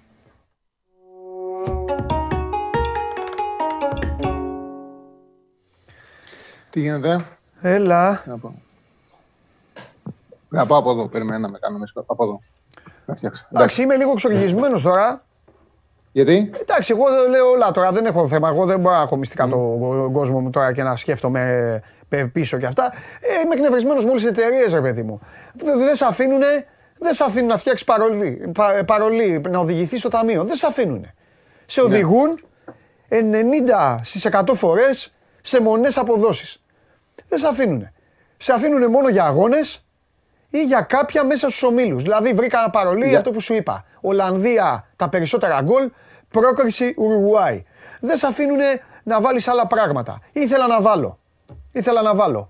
Over τρία και μισή παρατάσεις. Ναι, δεν σου συνδυάζω. Να το συνδυάσω μαζί με Αγγλία στα ημιτελικά. Ναι, όχι. δύο τριάντα πέντε το ένα, ένα πενήντα το άλλο. Ξέρεις, να φτιάξεις, ρε παιδί μου. Δεν είναι, δηλαδή υπάρχουν εδώ παιδιά, όλοι μας δηλαδή. Πόσα λεφτά να παίξουμε, ρε Τσάρλι, να βάλεις δέκα ευρώ σε ένα παρόν να βάλεις. Δεν σε δε, δε αφήνουνε, δεν σε αφήνουν οι εταιρείες. Οι εταιρείες σου λένε παίξ το μόνο του. Τι να παίξω μόνος μου, με μόνο του. Να παίξω μόνο, μόνο του ένα πενήντα. ένα πενήντα να παίξω μόνο του το over τρία και μισή παρατάσεις. Δηλαδή, τι, να έχω ένα εκατομμύριο να πάρω ένα και μισό εκατομμύριο. Ε, αν είχα ένα εκατομμύριο θα πέσα στοίχημα. Ναι. Τα λες ωραία, απλά για να το εξηγήσουμε στον κόσμο. Έχω σήμερα, έχω εξηγήσει. Ναι, για πες, έλα τσακλή. Απλά για να το εξηγήσουμε στον κόσμο, για να, μην, για να ξέρει ακριβώς πώς είναι τα πράγματα. Ναι. Οι εταιρείες αφήνουν να συνδυάσεις πράγματα σε μακροχρόνια που αφορούν τους ομίλους, αποκλειστικά τους ομίλους, ναι. Δηλαδή ξεχωριστά τους ομίλους. Ναι. Δηλαδή δεν μπορεί να πάρεις ούτε δύο γεγονότα από τον ίδιο όμιλο. Ναι. Μπορεί να πάρεις όμως ένα γεγονός από κάθε όμιλο. Ναι. Δηλαδή πρόκριση, για παράδειγμα, της Αγγλίας, πρώτη θέση της Αγγλίας. Ναι. Περισσότερα γκολ της Ολλανδίας.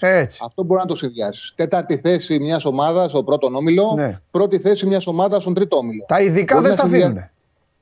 Δεν σε αφήνουν να συνδυάσεις μακροχρόνια. Δηλαδή δεν μπορεί να παίξεις πρώτο σκόρερ με κατάκτηση. Αυτό υπάρχουν κόμπος, ναι. Σχήματα. Δηλαδή δεν μπορεί να παίξεις να πάει μια ομάδα στον ημιτελικό και όπως λες εσύ να μπουν στο Μουντιάλ πάνω από εκατόν εξήντα γκολ. Ναι, ρε παιδί μου, ή να βάλω, ήθελα εγώ να βάλω Αγγλία ημιτελικό, Χάρι Κέιν πρώτο σκόρερ. Α, τα έπρεπε να το παίξω ξεχωριστά. Ναι, ναι. Σε αυτά πρέπει να τα παίξει χωριστά. Εγώ για αυτό το λόγο.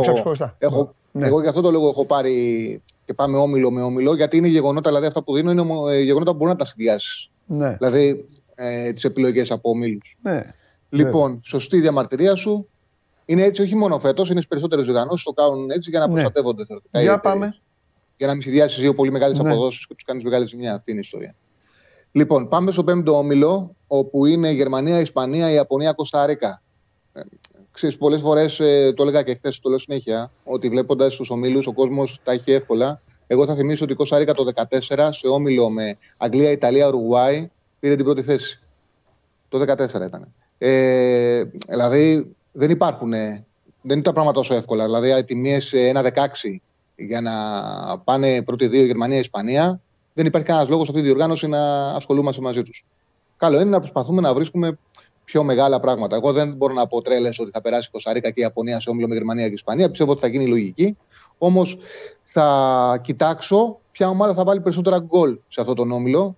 Και έχοντας στο μυαλό μου πώς παίζουν οι Ισπανοί, οι Ισπανοί πάνε σε ένα ποδόσφαιρο όπου για μένα είχαν την καλύτερη επιθετική λειτουργία στην προηγούμενη διοργάνωση, όμως ήθελαν χρόνο για να δέσουν.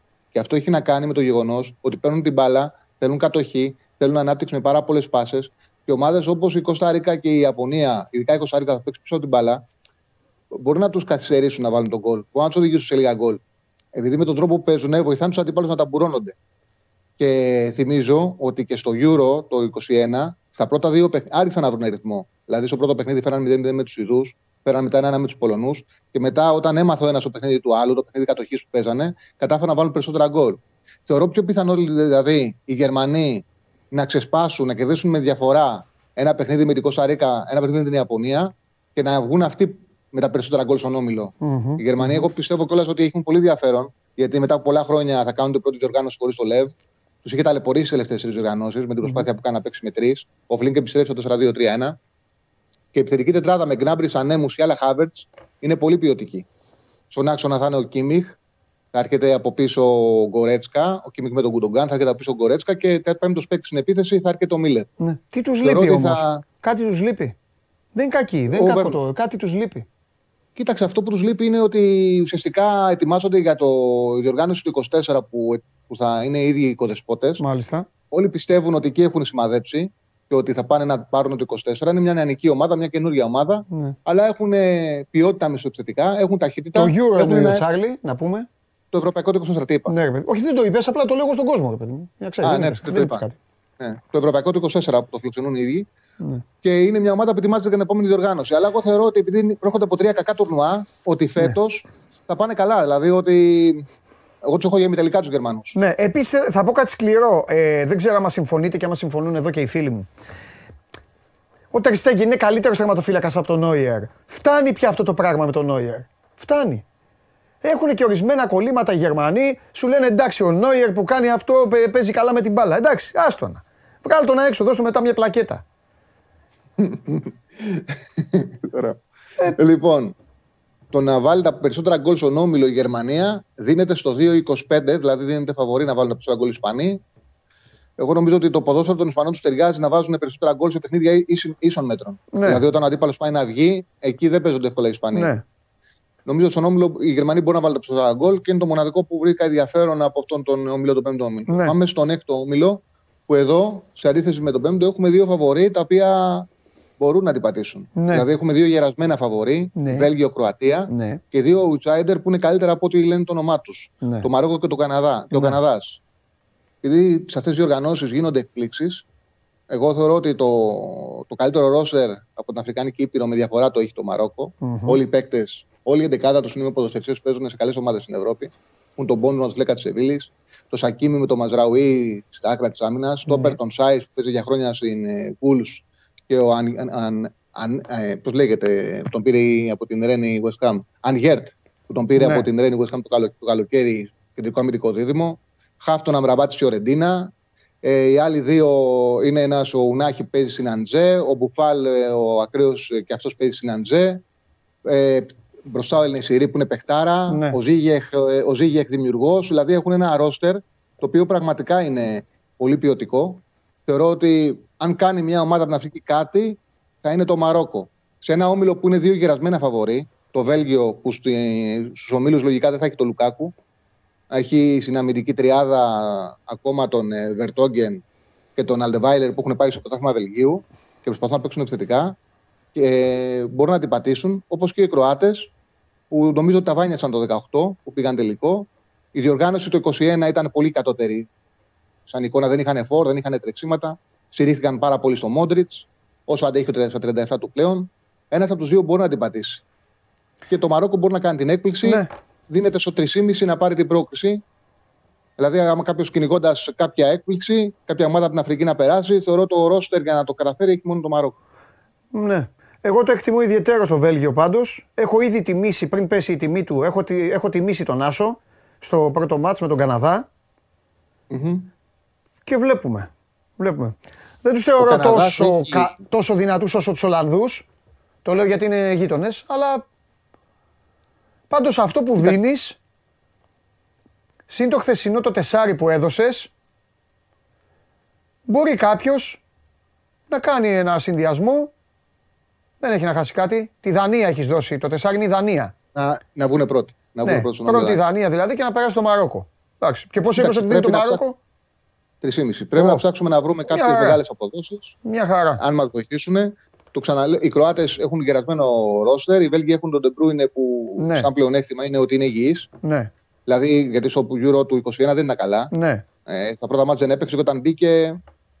Με τους Ιταλούς έκανε υπερπροσπάθεια, mm-hmm. αλλά δεν ήταν στο εκατό τοις εκατό. Mm-hmm. Αυτό είναι μεγάλο πλεονέκτημα. Δεν θα έχουν τον Λουκάκου. Έχουν πίσω αδυναμίες. Εντάξει, εγώ πιστεύω ότι τους Κροάτες θα πετάξουν εκτός. Αν πετάξουν εκτός κάποιους, ναι. αξίζει σαν απόδοση. Ναι. Και το ξαναλέω ότι δεν είναι τόσο σιταρισμένα τα πράγματα όσο φαίνονται. Δηλαδή στις διοργανώσεις αυτές. Γίνεται ένα αποτέλεσμα και αλλάζει όλη, όλη η διοργάνωση. Ο Καναδάς έχει πολύ ενδιαφέρον μπροστά, που θα τα πούμε και όταν θα παίξουν. Έχει τον Ντέιβις που τον βάζουν αριστερό εξτρέμ και όχι αριστερό μπακ. Τη Μπάγερν ναι. και τον Ντέιβι, ε, τον επιθετικό της ε, Λίλ. Ναι. Παίζουν ε, με αυτούς τους δύο στην αντεπίθεση.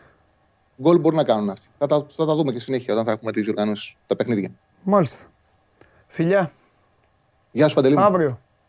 Γεια σου, Σάρλι. Λίγα είκοσι τέσσερις ώρα πριν την έναρξη του Μουντιάλ αρχίζει να ανάβει σιγά-σιγά το πράγμα. Τώρα ο καθένας είναι ανάλογα με τις ορέξεις του. Κατά πόσο. Ε, βρίσκεται σε mood καλοκαιρινό, με την τεράστια όρεξη. Εντάξει, έχουμε ζήσει Μουντιάλ, παιδιά, εγώ δηλαδή, δεν, δεν έχω χάσει παιχνίδι. Δεν έχω χάσει παιχνίδι. Ε, τώρα σε αυτό το Μουντιάλ θα χάσω. Και λόγω της δουλειάς, και λόγω άλλων ε, ασχολιών επαγγελματικών. Έχει Ευρωλίγκα, ας πούμε. Την άλλη εβδομάδα είναι διαβολοβδομάδα. Ένα παράδειγμα σας φέρνω. Λοιπόν... Έλα, έλα, έλα, έλα, έλα. Έλα, μεγάλε, έλα, γιατί καλπάζουμε. Καλπάζουμε. Ναι, καλπάζουμε, γιατί έχω υποσχεθεί σήμερα ε, ε, θέμα Μαρσέλο και θέλω mm. να το... Γιατί έχει να έρθει ο καταστροφέας, μετά το μαράκι εδώ να πει τα δικά του και έχω τώρα μόνο μία ώρα μπροστά μου. Αλλά ο Στέφανος Μακρύς με ένα γεμάτο χαρτί... Δεν μιλάω, λέγε. Όχι, δικάς. Κοίτα, έχουμε Ευρωλίγκα. Έχουμε Ευρωλίγκα. Δεν είναι αυτό. Απλώς ήθελα να ξέρω με τραυματίες και τα λοιπά. Ναι, ναι, ναι, καλά κάνεις. Ωραία, εγώ λέω τα παιχνίδια λοιπόν. Πάμε σήμερα, εφτά και μισή ώρα. Έφες Μπαρτσελώνα. Εντάξει, είναι το παιχνίδι το οποίο στην Ελλάδα σας ενδιαφέρει ο Ολυμπιακός, αλλά το Έφες Μπαρτσελώνα έχει ένα τεράστιο ενδιαφέρον λόγω ονομάτων. Πάλι δεν υπάρχει ο Λάρκιν, βέβαια, και δεν υπάρχει μύρο της για Μπαρτσελώνα κλασικά. Υπάρχει ένα ερωτηματικό μπάσκετ και παίξει ο Κούριτς για την Μπαρτσελώνα μετά από τόσο καιρό και το τραύμα που είχε στον εγκέφαλο το παιδί. Μακάρι να είναι καλά. Εκεί είμαστε για τώρα. Ερυθρός Αστέρας, Βιλερμπάν. Ναι, πρέπει να, είσαι πολύ, να αγαπάς πολύ τον μπάσκετ για να δεις αυτό το παιχνίδι, πιστεύω. Συμφωνώ μαζί σου. Ερυθρός Αστέρας καινούργιος προπονητής. Θα έχει, έχει τέσσερις παίκτες αμφίβολους. Απλά είναι στις οκτώ, ναι. και αν, α, αλλά είναι μισή ώρα, όχι, θα δουν το Έφες Μπαρτσελώνα. Ε, νομίζω ότι και να μην είναι. Είναι εφτά και μισή, δεν το είπα πριν το Έφες, ναι. Έχει ένα ενδιαφέρον Ερυθρός Αστέρας ή Βιλερμπάν. Τελείως κόντρα στυλ οι δύο ομάδες, αλλά mm. δεν νομίζω ότι είναι. Ναι. Τέλος πάντων, όποιος το δει, μπράβο του. Ναι. Τον αγαπάμε πολύ. Ναι. εννιά και μισή. Μπολόνια, Βίρτους, Βαλένθια. Ε, θέλω πολύ να δω αυτό το παιχνίδι για να είμαι ειλικρινής. Εντάξει, η Βίρτους έχει τους κλασικούς, τον Άμπας και τον Μελάνο. Να δούμε η Βαλένθια, η οποία είναι περίεργη ομάδα, είναι, έχει αλλιώς και το ΣΕΦ, έχει δείξει γενικά ότι μπορεί με αυτά τα σκαμπανεβάσματα να κάνει θέματα. Το γήπεδο θα είναι γεμάτο τους Βίρτους. Θα έχει ενδιαφέρον αυτό το παιχνίδι. Λοιπόν, αφήνω τον Ολυμπιακό. δέκα παρά τέταρτο, Ρεάλ Άλμπα. Σημαντική πιθανότητα ναι.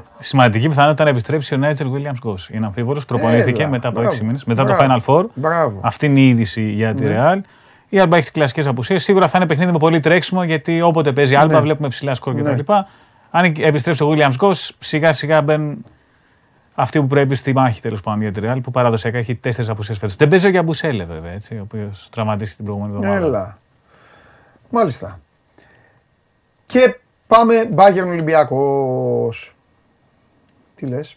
Μπάγερν Ολυμπιακός. Ο Ολυμπιακός ακόμα δεν έχει γνωρίσει την ήττα μακριά από το ΣΕΦ. Mm-hmm. Ε, το είπε και ο coach Μπαρτζόκας ότι είναι, καλά, είναι γνωστό ότι η Μπάγερν είναι μια πολύ ιδιαίτερη ομάδα. Ο Αντρέα Τρινκέρι παραδοσιακά φτιάχνει ιδιαίτερα σύνολα. Ξεκίνησαν λίγο περίεργα γιατί είχαν πολλούς παίκτες που δεν ξέραν τι θα πει η Ευρωλίγκα, αλλά σταδιακά έχουν μπει σε ένα αριθμό. Είναι ένα ζήτημα για τον Ολυμπιακό το ότι είχε τους τρεις διεθνείς που ενσωματώθηκαν καθυστερημένα, βρήκαν κατευθείαν την αποστολή εκεί πέρα. Ο Λαρετζάκης, ο Λούτσης και ο Παπα-Νικολάου. Παιχνίδι που θα έχει σίγουρα ενδιαφέρον να το δεις από προπονητική σκοπιά. Πράγματα που θα δοκιμάσει ο Τρικέρι, πράγματα που θα δοκιμάσει ο coach Μπαρτζόκας. Θα έχει, θα έχει ενδιαφέρον. Μάλιστα. Έχει ένα ρυθμό η Μπάγερν. Ναι, εγώ θέλω να πω ότι είναι Ολυμπιακός των εκτός έδρας αγώνων που δεν πρέπει να τον φοβάται ο κόσμος του. Κουβαλάει ένα ερωτηματικό. Ο Ολυμπιακός λίγο έγινε κομμάτια με την εθνική ομάδα. Με τους παίκτες που πήγαν, πολλοί δεν, μπορεί να μην ήταν αριθμητικά πολλοί, αλλά κατανάλωσαν μπόλικο χρόνο για να βοηθήσουν. Ήταν και στην διαθέση. Στην περιφέρεια ήταν όλοι τέλος πάντων. Και έχει σημασία ακριβώς αυτό το πώς θα δουλέψουν. Επειδή είμαστε σε στοιχηματικό mood, μου αρέσουν τα δύο τρίποντα του Λούκα. Καλή απόδοση. Λοιπόν. Ε... Έχω ενδιαφέρον, ενδιαφέρον γεγονός. Έχει πάρει χαμπάρι ο κόσμος μέχρι στιγμής ότι έβαλε τριάντα Ντόρση χθες. Αλλά έχει ενδιαφέρον γιατί το σύντησα και με τον Σπύρο Καβαγιαράτο πώς έβαλε αυτούς τους τριάντα, γιατί εξηγούσα τον κανονισμό στο εν μπι έι, στο, στη G League που πες είναι. Κόσμο, πες τα, αυτά είναι ωραία. Λοιπόν, ο Ντόρση έχει τριάντα πόντους, αλλά άμα κάποιος δει τα στατιστικά του, νομίζω ότι έχει είκοσι τρία. Γιατί έχει επτά στα δεκαπέντε σουτ και οκτώ στις οκτώ βολές. Υπάρχει όμως ένας κανονισμός στη G League που ισχύει από τη σεζόν δεκαεννιά είκοσι, όπου άμα κερδίσεις φάουλ σε προσπάθεια για σουτ, μπορείς να εκτελέσεις μία βολή η οποία αξίζει όσο το σουτ που πήρες. Δηλαδή, αν κερδίσεις φάουλ σε προσπάθεια για δίποντο, εκτελείς μία βολή που αξίζει δύο πόντους. Αν κερδίσεις φάουλ σε προσπάθεια για τρίποντο, εκτελείς μια βολή που αξίζει τρεις πόντους. Και κάπως έτσι ο Ντόρις έχει πέντε βολές ή έξι, οι οποίες έχουν πιστωθεί δύο πόντους. Οι βολές στο τρίποντο δηλαδή σου δίνουν εννιά. Όχι. Μια, βο, μια βολή που αξίζει τρεις πόντους. Αντί να εκτελέσει δηλαδή τρεις βολές, σου ναι, έκανε ναι, μία. Οικονομία, τελείω, και για τηλεοπτικούς λόγους ναι. Είναι ένα πείραμα που δοκιμάζουν. Φαντάζομαι για ένα. Εντάξει, τώρα G League τη βλέπουμε πολύ φανατική. Oh. Κάπως έτσι ενώ ο Ντόρση φαίνεται ότι έχει είκοσι τρεις πόντους, έχει τριάντα γιατί έχει βολές που πιάνει διπλό. Ναι. Κάποτε πώς είχαμε τον Άσο στο βόλι, είπαμε ήταν μόνο μία ναι. επαφή, πιάνει ναι. διπλός. Ναι, ναι, ναι, ναι, ναι. Μάλιστα. Εντάξει. Να πούμε για Παναθηναϊκό ότι ναι, τραυματίστηκε ναι. ο Νεοκλής Αβδάλλας. Έπαιξε αγώνα εφηβικού πρωταθλήματος προχθές με εκπαιδευτήρια Πλάτωνα. Ο Παναθηναϊκός ενημέρωσε ότι έπαθε διάταση συνδέσμου στα αριστερό γόνατο. Okay. Δεν είναι πολύ σοβαρός τραυματισμός, όσοι ναι. ξέρουν τέλος πάντων ναι. τι θα πει σοβαρός ναι. τραυματισμός. Ναι. Είναι ένα θέμα που θέλει προσοχή βέβαια ναι. και αντίστοιχα θα ακολουθήσει τη θεραπεία που πρέπει ο Αβδάλλας από πλευράς Παναθηναϊκού. Λαμέλο Μπόλι πέσει διάστημα πατώντας πόδι θεατής στις court seats. Επέστρεψε, ήταν ο τρίτος του αγώνας. Έχει χάσει ένα μήνα γιατί έπαθε διάστρεμα στην, ε, στην pre-season και γύρισε το πόδι του πατώντας σε θεατή, ο οποίος ναι. ήταν αδιάφορος ναι. και ήταν και γηπεδούχος. Ναι. Ναι. Ναι. Ναι. Και έκανε τελευταίο έτσι. Ο Πκάρι έβαλε πενήντα και πάλι έχασε.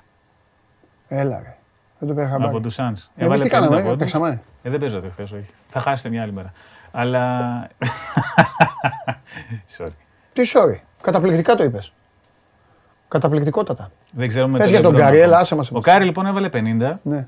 αλλά οι Warriors χάσανε και μάλιστα εύκολα από τους Suns, οι οποίοι Suns δεν είχαν και δύο παίκτες, τον Chris Paul και τον Cameron Johnson. εκατόν τριάντα εκατόν δεκαεννιά, πιο εύκολα από ό,τι δείχνει το τελικό σκορ. Οι Warriors δεν είναι καλά. Είναι δωδέκατη στη Δύση σήμερα. Α, δεν τους νοιάζει όμως. Έχει δρόμο ακόμα. Κοίτα, θα αρχίσει να τους νοιάζει όμως γιατί υπάρχουν θέματα στο Golden State. Δεν ξέρω αν είναι αυτή η γροθιά του Draymond Green στο Jordan Poole πριν ξεκινήσει η σεζόν που τους έκαναν ο κάτω μόνο. Έχει παίξει ρόλο. Ο Clay Thompson είναι σε κακή κατάσταση για Clay Thompson αυτή τη στιγμή. Οι παίκτες που φύγανε δεν έχουν καλυφθεί τα κενά τους. Δηλαδή κάτι Gary Payton, κάτι Otto Porter κτλ. Γιατί οι Warriors πάνε να βάλουν πιτσιρικάδες. Οι οποίοι ούτε πιτσιρικάδες παίζουν και αυτοί που μπαίνουν δεν είναι καλά. Ναι. Το Golden State σαφώς και προλαβαίνει, είναι ναι. πρωταθλητές, αλλά ένα θεματάκι υπάρχει εκεί πέρα. Ναι. Μάλιστα. Α, επίσης ο Γιάννης κέρδισε, αν και ήταν σε κακή μέρα. Ναι.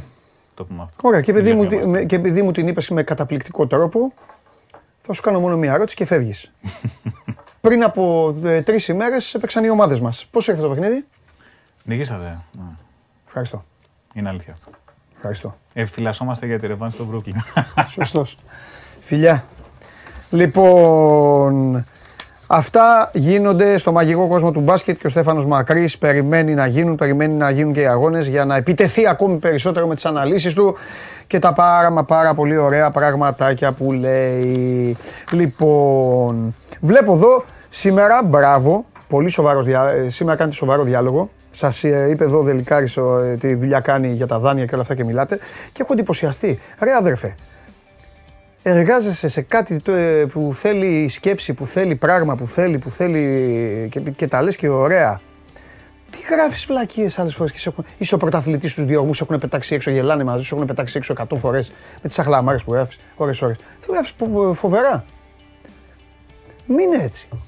Εδώ να στην παρέα κι αυτά. Όπου εσύ δηλαδή και όλοι οι υπόλοιποι. Εγώ το λέω για να περνάμε καλά, για να περνάτε καλά. Εγώ περνάω καλά έτσι κι αλλιώς. Πάμε. Κατέβασε το νέο app του σπορ είκοσι τέσσερα και διάλεξε τι θα δεις. Με το μάι σπορ είκοσι τέσσερα φτιάξε τη δική σου homepage επιλέγοντας ομάδες, αθλητές και διοργανώσεις. Ειδοποιήσεις για ό,τι συμβαίνει για την ομάδα σου. Match Center, Video Highlight, Live εκπομπές και στατιστικά για όλους τους αγώνες. Μόνο αθλητικά και στο κινητό σου με το νέο σπορ είκοσι τέσσερα app. Κατέβασέ το. Τίποτα, έχω εδώ ένα φίλο μας που τρελαίνεται. Κάνει φοβερή δουλειά, κάνει δουλεύει κόκκινα δάνεια το παιδί. Έχω τρελαθεί τώρα. Έχω, θέλω να καθίσω κόκκινα να δω το δάνεια. Διάλογο. Ναι, δουλεύει σαν αυτά. Θέλω να δω το διάλογο, αλλά δεν μπορεί να κάνω εκπομπή. Αλλά τρελαίνεται σε άλλα, τρελαίνεται, τον πετάνε έξω αυτή και τέτοια. Γράφεις κάτι σαχλαμάρες. Και τώρα μου λέει, μου λέει εδώ, άκου, μου λέει, ο, ε, άλλο Ολυμπιακός μου λέει, άλλο η δουλειά. Και αυτά. Τρελαίνεται, τρελαίνεται το δάνειο. Τι ομάδα θα ήταν. Αφού σου λέω τρελαίνεται. Ε, άστο, μην τον πετάξεις. Όχι, ρε, άμα ξεφεύγεις δεν πετάει. Άμα βρίζουμε, εντάξει, είπαμε να μιλάμε κανονικά. Είναι δυνατόν να βγάλουμε έξω τον άνθρωπο. Όχι. Αλλά άμα προσβάλλει, κάνει, γράφει. Δεν χρειάζεται να προσβάλλεστε για να μιλάτε. Λοιπόν, τι γίνεται μεγάλε τώρα που ήρθα εδώ πάνω που λέγαμε, πώς είναι η ομάδα, πώς τη βλέπεις την ομάδα. Θέλει ο φίλος μου να ακούσει την άποψή σου. Πώς βλέπεις την ομάδα. Τώρα. Τώρα, ναι. Αφού τώρα κάνουμε άλλες κινήσεις, τη βλέπουμε κι εμείς την ομάδα, τι να πω. Ξέρω εγώ, κάνουν. Δεν είσαι κοντά στην ομάδα τώρα που η ομάδα είναι. Παρακολουθώ. Κάθε μέρα δεν διώγουν. Όταν σβήνει η μηχανή πρέπει να είσαι κοντά. Δεν διώγουν ένα παίχτη. Κάθε μέρα. Διώξει σήμερα κάποιον. Κάτσε να αρχίσουμε τις ειδήσεις, θα διώξει στο τέλος. Κατάλαβα. Λοιπόν, πάμε. Πάμε γιατί είχαμε περίεργα πράγματα σήμερα. Να έχουμε ό,τι θέλεις. Λοιπόν, Λιβύη είχαμε. Στην παραλιακή έξι εφτά. Ε, με καγκουράμαξα, με μπουριάτα, είπα στο Λιμναίο. Mm. δώδεκα παρά τέταρτο το βράδυ, δώδεκα παρά είκοσι. Κοντρές. Έτσι και ήμουν εκεί. Δεν κάνανε κόντρες, τρέχανε εκεί. Σα... Ε, εντάξει, με συμβαίνει κόσμο... αυτό. Ε, παραλιακή, όχι στο. Ξέρω τι λες. Ναι, ναι, ναι, κόντρες. Το Γλυφάδα, ναι, ναι, ναι. Ε, Παλαιοφάλιο. Ε, στείνονται στα φανάρια κλπ. Έχει κόσμο στις νησίδες, έχει κόσμο. Θα σκοτώσουν κόσμο. Ε, ε, στο, η αστυνομία, το ψάχνει. Όχι, η αστυνομία, η τροχέα. Ας την αστυνομία πάλι. Ξέρεις, μάθει την αστυνομία. Η τροχέα που είναι αυτή. Οι κατσαβιδάκηδες αυτοί που είναι. Η τροχέα, τι να σου κάνω. Το έχω πετύχει κι εγώ. Μα το έχω πετύχει κι εγώ. Ένα θέμα όμως δεν κάνει. Ένα θέμα να δω ένα τέτοιο θέμα στο νιους δεν κάνεις. Όλο που είναι η πολιτική, που είναι ο ένας, που είναι ο άλλος. Πώς δεν κάνεις. Θέλω να σου κάνω πολιτική. Τέτοια. Ναι, ναι, παιδιά, μην παρεξηγηθώ. Έχεις βάλει θέμα ο Τσίπρας θα πάει στην πορεία. Ναι. Όταν ήταν πρωθυπουργός πήγαινε. Με... Μην, δεν μπορώ να τα απαντήσω, δεν το θυμάμαι. Το αποκλείω. Όχι για τον θυμάμαι. ίδιο, ενώ για κάθε πρωθυπουργό. Δεν μου το φαίνεται θυμάμαι. τέτοιο. Α. Να τον ρωτήσω όμως να το δω. Γιατί δεν θέλω να καταλήξω. Ότι στην αντιπολίτευση είναι πιο εύκολο. Όλοι αυτοί, ναι, ρε. Όλοι αυτοί όταν είναι αντιπολίτευση. Κάνουν τέτοιο. Μόλις γίνεται πρωθυπουργή. Και στην απεργία δεν πήγανε και ο Ανδρουλάκης πήγε και ο Τσίπρας πήγε. Θα το ρωτήσω αυτό που λες γιατί sorry δεν το θυμάμαι. Μην πω ναι. Ποδοσφαιρική ερώτηση. Καλή, καλή. Αλλά δεν το θυμάμαι. Βέβαια. Μάλιστα. Θα το πω όταν ρωτήσω. Λοιπόν, πάμε λίγο γιατί αυτό που γίνεται με τη. Σου έχω διάφορα σήμερα. Αυτό που γίνεται με τη Λιβύη είναι πολύ βαρύ και μπερδεμένο αλλά κυρίως βαρύ. Έγινε ένα διπλωματικό επεισόδιο. Μάλιστα. Ήτανε, θα το πω όσο πιο απλά γίνεται, ο Υπουργός Εξωτερικών, ο Νίκος Δένδιας, ήτανε να κάνει επίσκεψη στη Βεγγάζη. Mm, Όχι στην Τρίπολη, ναι, της Λιβύης, στη Βεγγάζη. Ναι. Ειδοποιήθηκε ότι δεν ήταν να πάει η Τρίπολη, ειδοποιήθηκε και από τον πρόεδρο του Μεταβατικού Συμβουλίου. Προσέξτε τι λέω, θα το πω πολύ γρήγορα, στη Λιβύη ξέρουμε, έχει εμφύλιο, έχει και χειρία. Υπάρχει μια μεταβατική κυβέρνηση, η οποία έχει βγει για να κάνει εκλογές. Τις εκλογές τις αναβάλει συνέχεια. Τις αναβάλει και παίρνει διάφορες αποφάσεις αυτή η κυβέρνηση.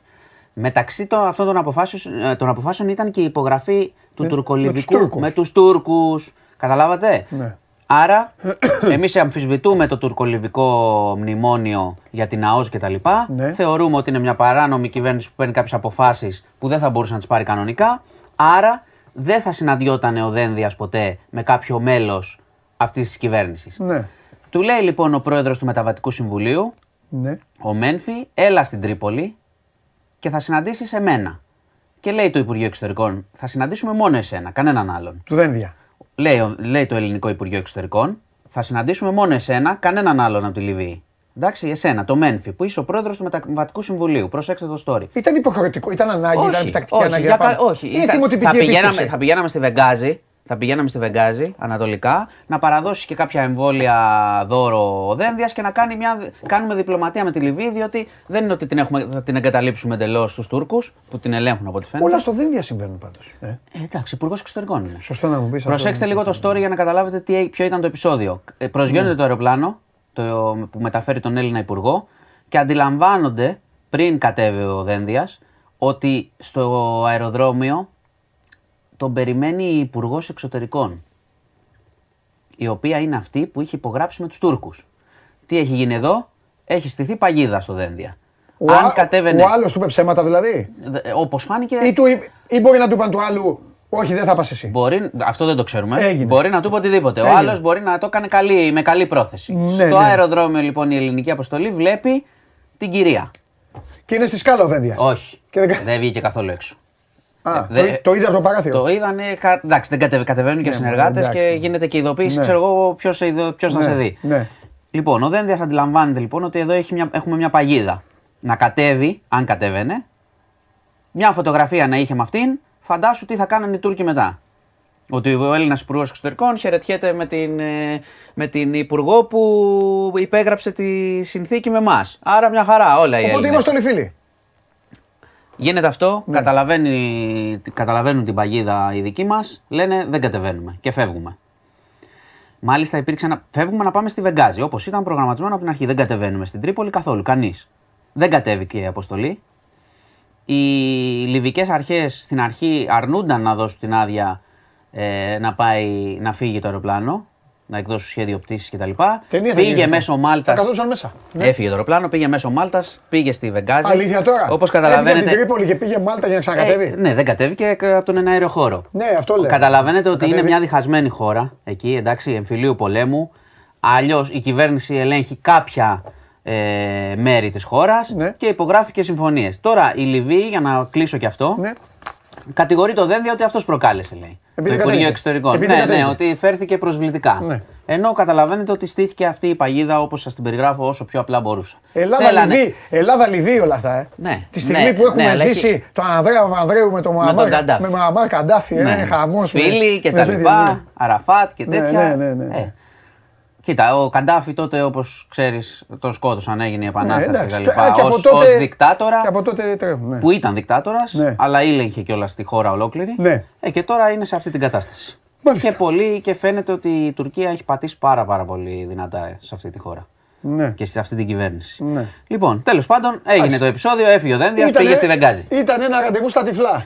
Που μπορεί Ήτανε, να πας εκεί. Μαστι... Για... Ήταν στα, στα ημίτυφλα. Μας τη στήσανε. Που μπορεί να πας εκεί να πεις. Μα αυτόν μίλαγα. Μας τη στήσανε. Θέλει μεγαλύτερη προσοχή ναι. προφανώς, αλλά ευτυχώς στο τέλος δεν την, ναι. δεν την πάτησε ο Δένδιας. Εντάξει, εντάξει. Λοιπόν. Και ε, γενικά. Ε, θυμάσαι γενικά, με τον Τζαβού σου λέει έχει κάνει διάφορα. Έχει, βάλει, έχει, έχει κάνει, κάνει επεισόδια. Έχει κάνει καλές τέτοιες, ε, ο Δένδιας. Έχει κάνει δυνατά θέματα. Καλό ποσοστό. Ναι, ναι. Έχει κάνει καλό ποσοστό. Θυμάσαι και στην Τουρκία τότε που τσακώθηκε ναι. ο Νέρ. Εντάξει, ναι, δεν μπορούσε ναι, ναι. να μην απαντήσει προφανώς. Παιδιά, τώρα ξέρετε, είναι χαμηλών τόνων ο Μάνος, θα αποθέωνε τρελά. Αλλά τον χαλάει κάτι σκηνοθέτη, τον χαλάει η ομάδα που είναι ο Δένδιας. Άμα ο Δένδιας ήταν και βέβαια. Είχε, θυμάσαι, και μάσκα. Ναι, ναι, και μάσκα. Και μάσκα ναι. με ναι, ναι. σηματάκι. Ε, λοιπόν, έχεις ξεφύγει, θα έλεγε ο Δένδιας, τι Ολυμπιακός είναι, σιγά μην του κάνανε. Όχι, μα σου είπα τώρα, του στήσανε, δεν την πάτησε. Όχι, ναι, άλλο. Καλά είπες, καλά. Ήταν στήσιμο δυνατό όμως. Ναι. Ε, ναι. Τώρα να σου λένε είναι άλλος και να εμφανίζουν. Ήταν και όλοι και ο Βαρίστας στο κόλπο. Όλοι, ξέρω εγώ. Όλοι στο κόλπο. Μπορεί. Πάμε. Ήτανε, ε, δεν ξέρω, εμένα μου κάνει τουρκικό σχέδιο καλό ναι. πάντως. Αυτό τέλος πάντων το απέφυγε. Α, πιστεύεις ότι ήταν από πίσω ε, και ξέρω, ο... Ε, εντάξει τώρα. Τώρα λοιπόν, που είπες αυτό θέλω να ρωτήσω κάτι. Ναι. Εδώ είναι μια χαλαρή εκπομπή που συζητάμε ακόμα και τα κοινωνικά θέματα, προσπαθούμε λίγο mm-hmm. να τα μαλακώνουμε για να περνάμε καλά. Μια εκπομπή που όταν είναι σοβαρά, μιλάμε σοβαρά, άμα είναι να κάνουμε λίγο πλάκα, θα κάνουμε και λίγο πλάκα. Κάτσε μετά θα σας πω σοβαρή πράγμα, οπότε κάνε λίγο πλάκα. Οπότε ναι, θέλω να πω κάτι. Ρε Ερντογάν. Γιατί ρε παιδί μου, όλα, γιατί θα πρέπει να έρθεις νύχτα. Γιατί έχει αϊπνίες, αυτό θα σου λέω. Δεν ξέρω τι είναι το πρόβλημα. Ρε παιδάκι μου, έλα να σου πω κάτι. Είμαστε ένας λαός, ο οποίος μπορεί να έρθεις, έλα και το μεσημέρι. Έλα το απόγευμα. Εδώ είμαστε εμείς. Αρκεί να μην έχει κανένα αγώνα. Ναι ρε παιδί μου, έλα εδώ, έλα στην εκπομπή, έλα κάτι τέτοιο. Δηλαδή έχει γίνει, sorry, δηλαδή τώρα γιατί μπορεί να μας βλέπουν και στην τουρκική πρεσβεία. Την εκπομπή να την γουστάρουνε. Το λέω όμορφα. Έχεις πει και χειρότερα. Θυμάσαι τότε με τα, καλά, εννοείται. Τα διάφορα. Εννοείται. Αλλά θέλω να, να πω. Θέλω να πω. Έχει γίνει και λίγο γρα, γραφικό. Βγαίνει κάθε δέκα μέρες. Τους έχω πει θα πάμε μια νύχτα. Α τη νύχτα. Ας τη νύχτα. Νύχτα και μπουζούκια πάμε. Έλα μέρα μα είναι. Έτσι δεν είναι. Ε, και ξαφνικά κιόλα. Ναι, και ξαφνικά. Ποιος σου πέταγε όλα πίσω από ξαφνικά. Εγώ όλα ελέγχω ξαφνικά. Εντάξει, σου έχω πει εντάσσεται στο προεκλογικό του εκεί μέχρι τον Ιούνιο. Ξαφνικά, ο μόνος που λειτουργεί ξαφνικά σε αυτόν τον πλανήτη Ερντογάν είναι μόνος Σαλάχ. Μόνο Σαλάχ παίρνει ξαφνικά την μπάλα και φεύγει μπροστά. Α τα υπόλοιπα. Αλλά δεν τον γουστάρεις. Δεν τον γουστάρεις τον Σαλάχ Ερντογάν γιατί είναι Αιγύπτιος. Και με ποιους είναι φίλοι οι Αιγύπτιοι? Με εμάς. Έτσι, μπράβο. Για να ξέρετε ότι εδώ θα μαθαίνετε τις αλήθειες. Λοιπόν, πάμε τώρα σε κάτι πιο ζώρικα. Μας τα έχει κάνει. Πάμε σε πιο ζώρικα. Λοιπόν, ε, είχαμε την καταδίκη του. Άσε νύχτα που μπορεί να μας έχει στα μπουζούκια. Να μας κόψει το πρόγραμμα. Αυτός αυτό θα λέει. Αυτή θα είναι πιθανά έξω τώρα, ναι. Για πες.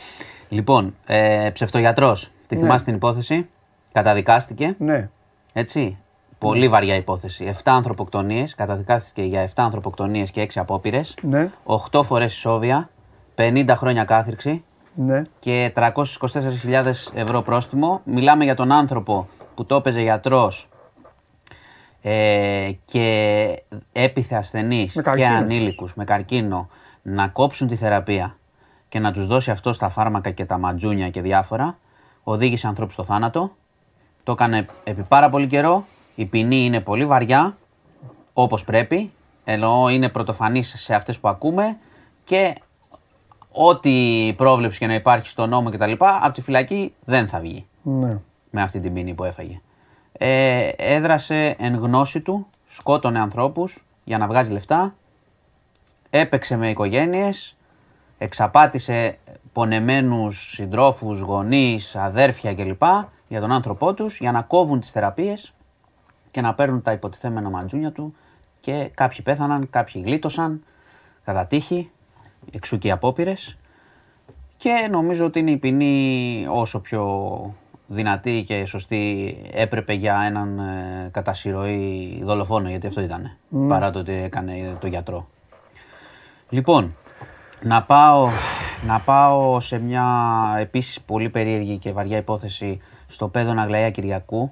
Υπήρξε μια καταγγελία ε, για σεξουαλική παρενόχληση και κακοποίηση εφτάχρονου από δεκατετράχρονο και από τη μητέρα του εφτάχρονου. Θα σας εξηγήσω λίγο τις ε, λεπτομέρειες, όχι του περιστατικού, αλλά της κατάστασης. Και επίσης υπάρχει και μια καταγγελία ότι αυτός ο ίδιος ο δεκατετράχρονος έχει παρενοχλήσει και μια δεκατριάχρονη πάλι στον Πέδον. Λοιπόν, διευκρίνηση. Δεν νοσηλεύονται τα παιδιά εκεί, φιλοξενούνται, είναι από προβληματικές οικογένειες που σημαίνει ότι μένουν Ε, εκεί μέχρι να δουν που θα τους πάνε και που θα τα πάνε. Οπότε ε, είναι από οικογένειες δηλαδή που έχουν χάσει την επιμέλεια των παιδιών. Αυτά τα τρία παιδιά βρίσκονται εκεί. Υπάρχει αυτή η καταγγελία από τη μητέρα του εφτάχρονου η οποία έχει χάσει την επιμέλεια του παιδιού και η αστυνομία ερευνά. Υπάρχει και ΕΔΕ στο νοσοκομείο αλλά και έρευνα της αστυνομίας για να δουν τι από αυτά ε, ισχύει και τι έχει γίνει. Οπότε μεταφέρω την καταγγελία. Να πάμε Αγρίνιο. Είχαμε φοβερή απόδραση κινηματογραφική ε, ενός ε, ε, κακοποιού, ο οποίος είχε κατηγορηθεί για διακεκριμένες κλοπές, ενός τριανταεπτάχρονου, είχε συλληφθεί την Τρίτη, ε, απέδρασε χθες, πώς προφασίστηκε ότι είχε κάποιο πρόβλημα υγείας, τον πήγαν στο νοσοκομείο και όταν έπρεπε να κάνει την καρδιολογική εξέταση, όπως ξέρεις, ε, όπως επιτάσσει έτσι και η ηθική των ιατρών, τις εξετάσεις τις κάνεις χωρίς χειροπέδες. Οπότε το γνώριζαν αυτό συγγενείς του, έκαναν καταδρομική στο νοσοκομείο, τον πήραν, τον φυγάδευσαν και εξαφανίστηκε. Η αστυνομία έχει προχωρήσει σε επτά συλλήψεις συγγενών και ψάχνει κι άλλους και ψάχνει φυσικά και τον άνθρωπο που δραπέτευσε. Ήταν δηλαδή στημένο το θέμα της υγείας, πήγε στο, τον πήγαν στο νοσοκομείο, βρήκαν την ευκαιρία οι συγγενείς και τον άρπαξαν και έφυγε. Λοιπόν, αυτά και έχουμε φυσικά και την, να κλείσω την πορεία για το Πολυτεχνείο. Κλείνουν οι πύλες σε λίγη ώρα. Ελπίζουμε να είναι μαζικοί. Σας έχω πει για τα μέτρα, θα υπάρχουν μέτρα αυστηρά από την αστυνομία. Ε, ηρεμία, ηρεμία. Το μετρό, ηρεμία, να τιμηθεί, να, να τιμηθεί η εξέγερση είναι, και η επέτειος όπως πρέπει, χωρίς ε, διάφορα παρατράγουδα. Λοιπόν, σαράντα εννιά χρόνια είναι. σαράντα εννιά χρόνια. Και πενήντα του χρόνου θα είναι μεγάλη. Θα είναι, ναι, ότι, ναι, να μην γίνονται. Λοιπόν. Χαζομάρες. Αυτά. Ωραία, έλα, διώξε ένα παίχτη. Διώ... Κοίτα, ε, διώγνω τον ε, τέτοιο, τον ε, Μπουμπακάρ. Να προλάβει και τέτοιο, στη WrestleMania. να, προπον... να ετοιμαστεί να προπονηθεί και, ποτέ, να... και να πάει να κατέβει. Λοιπόν, Απρίλιο. Έχεις διώξει Αμπουμπακάρ, Ρέαψου Πάγκο, να είμαι άδικος. Και τζι άι. Joe. τζι άι. Joe ναι. έχει φύγει, να φύγει μόνος του. Ναι. Άμα βρει υπόψη. Έφυγε, είναι στο τέτοιο τώρα. Ε, στο Μουντιάλ, πάει στο Μουντιάλ. Ε, εντάξει, εκεί δεν δε, δε, τύχει να βάλει κανένα γκολ σαν το βουτσά, να του έρθει μπάλα κάπου. Δανεικός είναι παιδάκι. Δεν με νοιάζει να μην πει το βλέπω. Θέλω να πω, θέλω να πω, δεν είναι ότι είναι αγορασμένος. Ναι, τον βλέπω όμως μέσα στο μάτι. Δεν είναι ονιακούρου. Ωραία, εντάξει, αλήξω. Που μεταξύ μας είδατε τον Τζιατζό και μπροστά του ονιακούρου τώρα είναι φανταστικός. Έτσι. Ναι, αυτά έτσι όπως το πάμε θα φτάσουμε στον Μπόρχα. Ναι. Λοιπόν. Τι σου έκανε ο Φέλιξ, μια χαρά ήταν. Κόμπρα. Κόμπρα, έτσι. Κόμπρα. Λοιπόν, γεια σας. Φιλιά. Αύριο δεν θα έρθω. Έχω μια υποχρέωση. Ε, να το πω από τώρα, να σε προειδοποιήσω. Στον κόσμο, τον κόσμο. Αύριο χωρίς το Μάνο. Ναι, ναι. Μέση πρώτος σκόρερ, λέω. Με έχει ρωτήσει. Harry Kane έχω βάλει. Έπαιξα κιόλας. Harry Kane. Το Roy of the Rovers της καρδιάς μας.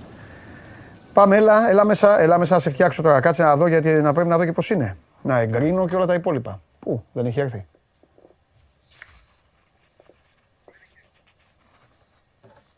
Και γιατί δεν μου το λέτε. Άντε, μπράβο. Πείτε μου ρε παιδιά, δεν είναι τροπή να μου μιλάτε. Ε, παιδιά, σας είπα τα, σας είπα τα μπάσκετ, επαναλαμβάνω, ακούσατε προηγουμένως εδώ με τον Στέφανο Μακρύ, εννιά και μισή ώρα το παιχνίδι της Μπάγερν με τον Ολυμπιακό, στο Μόναχο και υπάρχει, έχουν και φιλικά σήμερα, δώδεκα η ώρα τον Γκάνα Ελβετία. Αυτό δεν είχε πουθενά να μου το βάλετε, να το βλέπω. Τέλος πάντων, μάλλον όχι. Οι Ιαπωνέζοι παίζουν με τους Καναδούς, τέσσερις παρά είκοσι. έξι ώρα είναι η Ορδανία, Ισπανία, Μαρόκο, Γεωργία. επτά η ώρα Μάλτα, Ελλάδα. Μαρτύριο, ε. Αλλά τι να κάνεις. εννιά παρά τέταρτο Πορτογαλία, Νιγηρία. Εδώ να καταλάβετε κατα... ε, τόσο πολύ. Βγάλε Σάβα. Παιδιά, εξηγήστε στο φίλο μας το Λευτέρη, που μάλλον είναι ολοκένουργιο το παιδί. Οπότε παίρνει μια χαριστική. Εξηγήστε στο παιδί που γράφει «Βγάλε Σάβα», εξηγήστε του λίγο, εξηγήστε του τι ισχύει και από τι κινδυνεύει. Ελάτε, ελάτε παλικάρια μου που σας έχω εμπροστοφυλακή, Λεγεώνα, κάντε του λίγο μάθημα, γιατί την επόμενη, όχι, θα επέμβουν εδώ οι δυνάμεις οι υγιείς, μην τολμήσετε εσείς. Λοιπόν, εξηγήστε του λίγο, εξηγήστε του έτσι, μπράβο, έτσι σας θέλω, μπράβο Άντολιν, έτσι μπράβο, μπράβο Δημήτρη Παπα, Παπανδρόπουλε, Ακού βγάλε Σάβα.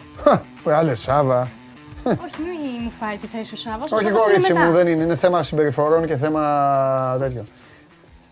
Προστακτική είναι πολύ άσχημο πράγμα στη ζωή. Είναι. Είναι αλήθεια αυτό. Προστακτική. Αλλά πώς.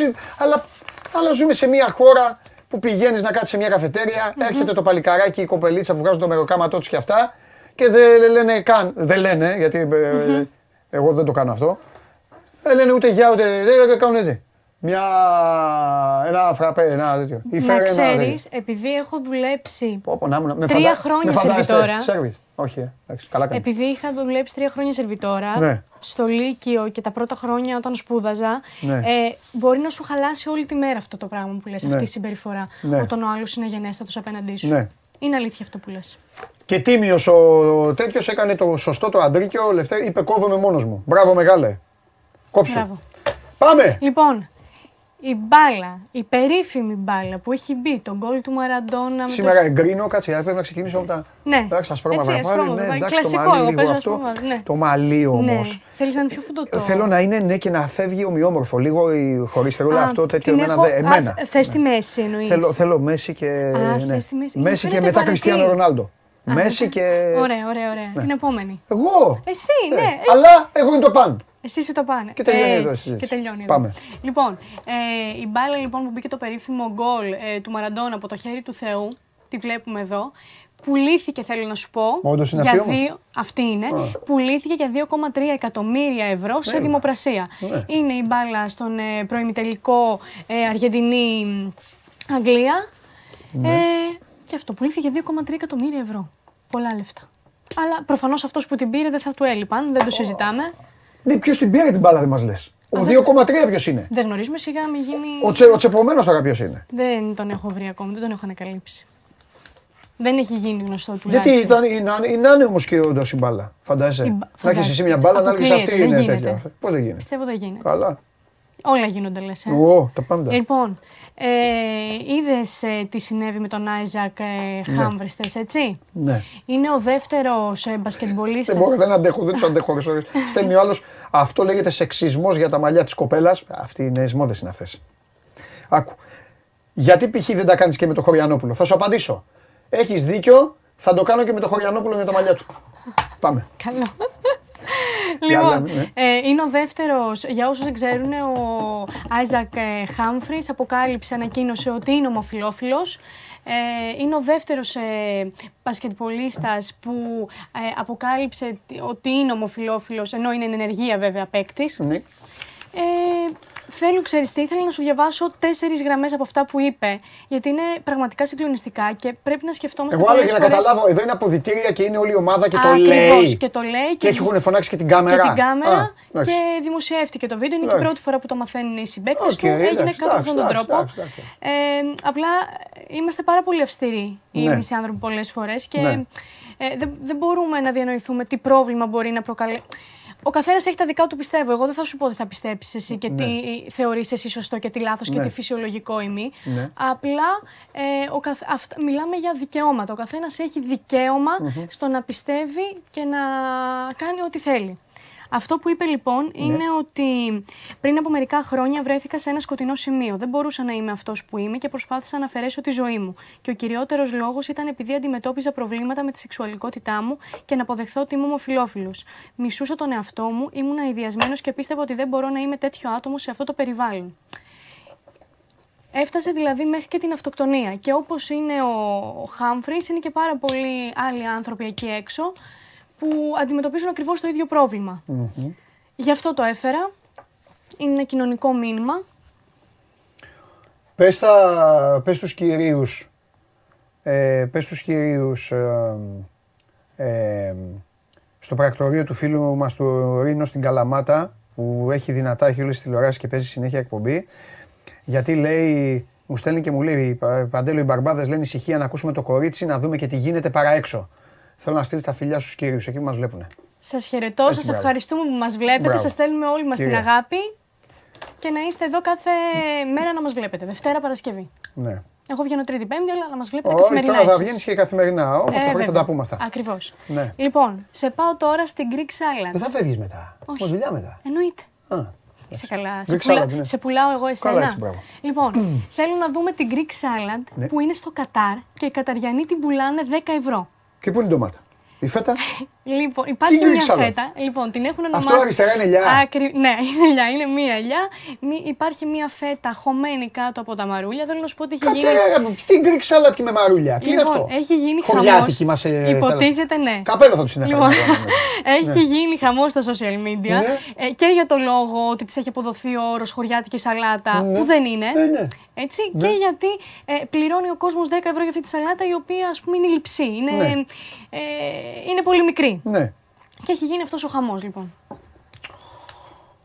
Με αυτή τη σαλάτα. Τι τραβάμε. Ναι, ναι, ναι. Μένω στο Μουντιάλ. Θέλω να σου πω ότι η εθνική ομάδα της Αμερικής. Μάλιστα. Ε, θέλοντας oh, να δείξει. Είναι στον όμιλο με τα λιοντάρια αυτή. Ναι, ναι, ναι. ναι. ναι. Θέλοντας να δείξει την αλληλεγγύη της προς τους μετανάστες εργάτες, οι οποίοι δούλεψαν για την κατασκευή των ε, γηπέδων, επέτρεψε σε κάποιους από αυτούς ε, να συμμετέχουν στην προπόνησή της και να παίξουν μαζί τους. Ήταν ένα πάρα πολύ όμορφο σκηνικό. Στείλανε και το μήνυμά τους και. Μια χαρά τους βλέπω πάντως, εγώ δεν βλέπω κανέναν να μην να φαίνεται. Αν, δηλαδή, τι θέλω να πω. Ξέρω κάτι δεν θέλεις να πεις. Ναι, φαντάζομαι να μου πεις τα παιδιά αυτά με τη δουλειά που να... Δηλαδή, πριν που παίζαν το κορόιδο, βάλτε την άσκηση πίσω. Εντάξει, εδώ είναι ομαδική, εδώ κάτι φαίνονται. Εδώ λοιπόν, εδώ, εδώ στο κορόιδο, δεν καταλαβαίνεις κανέναν. Εντάξει, από το τρέξιμο βέβαια και ο δεξιά πήγε λίγο. Έγινε λίγο πάπια. Έφυγε λίγο. Διαφορετικά δεν το ξεχωρίζεις με την πρώτη. Μπράβο, μπράβο, μπράβο και στους γιου ες έι team. Τώρα σου έχω τον φίλο, τον οπαδό της μπύρας. Όλο κάτι τέτοιο σου φαίνεται. Κουβαλάνε στο κεφάλι μπύρες. Ο συγκεκριμένος δεν κουβαλάει. Ο συγκεκριμένος από το Μάιο προσπαθεί ναι. να βρει και έχει συλλέξει ναι. τριάντα δύο μπύρες ναι. ε, από κάθε μία χώρα που συμμετέχει στο Μουντιάλ. Α. Δεν είναι, δεν είναι εύκολο. Όχι, ήταν δεν εύκολο. Το Εκουαδόρ, ας πούμε, μπράβο, μπύρα, από ναι, το Κατάρ που, από, Κατάρ, ναι. που το δεν, ποτό αλκοόλ. είναι παράνομο, το αλκοόλ ναι. είναι παράνομο, οπότε δυσκολεύτηκε και το λέει αυτό. Εντάξει, μπορεί να βρει ένα μαύρο μπουκάλι όμως, να κολλήσει μια ετικέτα πάνω. Είναι τίμιος. Oh. Είναι τίμιος. Βλέπεις, είναι και συγκεκριμένες. Δεν είναι, ναι. είναι όλα τα μπουκαλάκια. Και, και παίζει και έχει δημιουργήσει το παγκόσμιο. Αυτό που φοράει είναι σαν αυτή την αηδία φανέλα που είχε η Λίβερπουλ πέρυσι, την τρίτη της φανέλα. Θυμάστε. Τέλος πάντων. Τη μπύρας. Ναι. Αυτό. Έλα. Είναι τρομερός. Θα ήταν ακόμη πιο τρομερός ναι. να έπινε την ομάδα που αποκλείεται κάθε φορά. Και να έμενε στο τέλος με αυτή που θα το πάρει. Φαντάζομαι μπορεί και να το κάνει. Φαντάζομαι. Ε, λοιπόν, ε, έχω να σου πω τώρα ότι ένας ναι. ε, κύριος την ναι. ώρα του, ε, που διεξαγόταν το Wolves Leeds στον τρίτο γύρο του League Cup χάζευε στο κινητό του. Αλλά τι χάζευε. Πού ήτανε. Κάτι ήτανε σε ένα dating app, Παντελή. Και αναζητούσε μάλλον ε, το τέρι του. Ναι. Ραντεβουδάκι. Ραντεβουδάκι. Ε, και κάθεται και κόψε, κάθεται μπροστά μπροστά. Ναι, ναι. Εντάξει, ναι. μπορεί να είναι και κανένας να δουλεύει εκεί βέβαια, δεν τον μιλάω και πολύ. Δεν ξέρω τι μπορεί να, να έκανε, ό,τι και να έκανε. Ναι, χάζευε σε εφαρμογή τέτοια. Πάντως θα το πω και αυτό. Πρέπει να προσέχετε πλέον που πάτε στα γήπεδα. Πρέ... Η Μαρία έχει στείλει τρία ίδια θέματα. Διαφορετικά βέβαια. Ναι. Πάντα θα υπάρχει ένας ρουφιάνος πλέον. Προσέξτε εκεί που μπαίνετε, τι κάνετε. Πάντα θα, θα υπάρχει κάποιος από πίσω να σας κάψει. Είναι αλήθεια, είναι αλήθεια αυτό που λες. Βλέπω καυγάδες, παλιά τσακώνονταν, παλιά στα γήπεδα τσακώνονταν με τις θέσεις. Με τις θέσεις. Παλιά Α. ήταν πολύ προχειρό, οι ομάδες κάναν και λάθη στα εισιτήρια, mm-hmm. σου κλείναν ίδια θέση mm-hmm. εσένα με μένα, εδώ κάθομαι εγώ, ρε δεν βλέπεις mm-hmm. και γίνονταν καυγάδες. Oh, Παλιά ναι, ναι, μέχρι να βγουν, αυτά σώθηκαν με τα ηλεκτρονικά εισιτήρια, τελειώσανε. Mm-hmm. Μέχρι τότε που τα εισιτήρια ήταν με τρύπες από την εφορία, τέλος πάντων, άστα.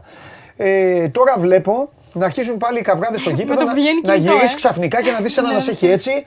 Τι τραβάζει, ναι, ρε, για τέτοια. Ναι, ναι, ναι. Μα τώρα δίκιο. Είναι δυνατόν. Έχεις δίκιο. Α, πα, πα, πα. Λοιπόν, θέλω να δούμε, ε, ε, το πρώτο τελευταίο είναι που θα δείξω, να με, πόσο εντυπωσιακό είναι, θα είναι το Μπερναμπέου μόλις ολοκληρωθούν οι εργασίες. Μπράβο. Καλά λέει η Μαρία, γιατί βλέπετε πολλές φορές πανό και τέτοια πράγματα.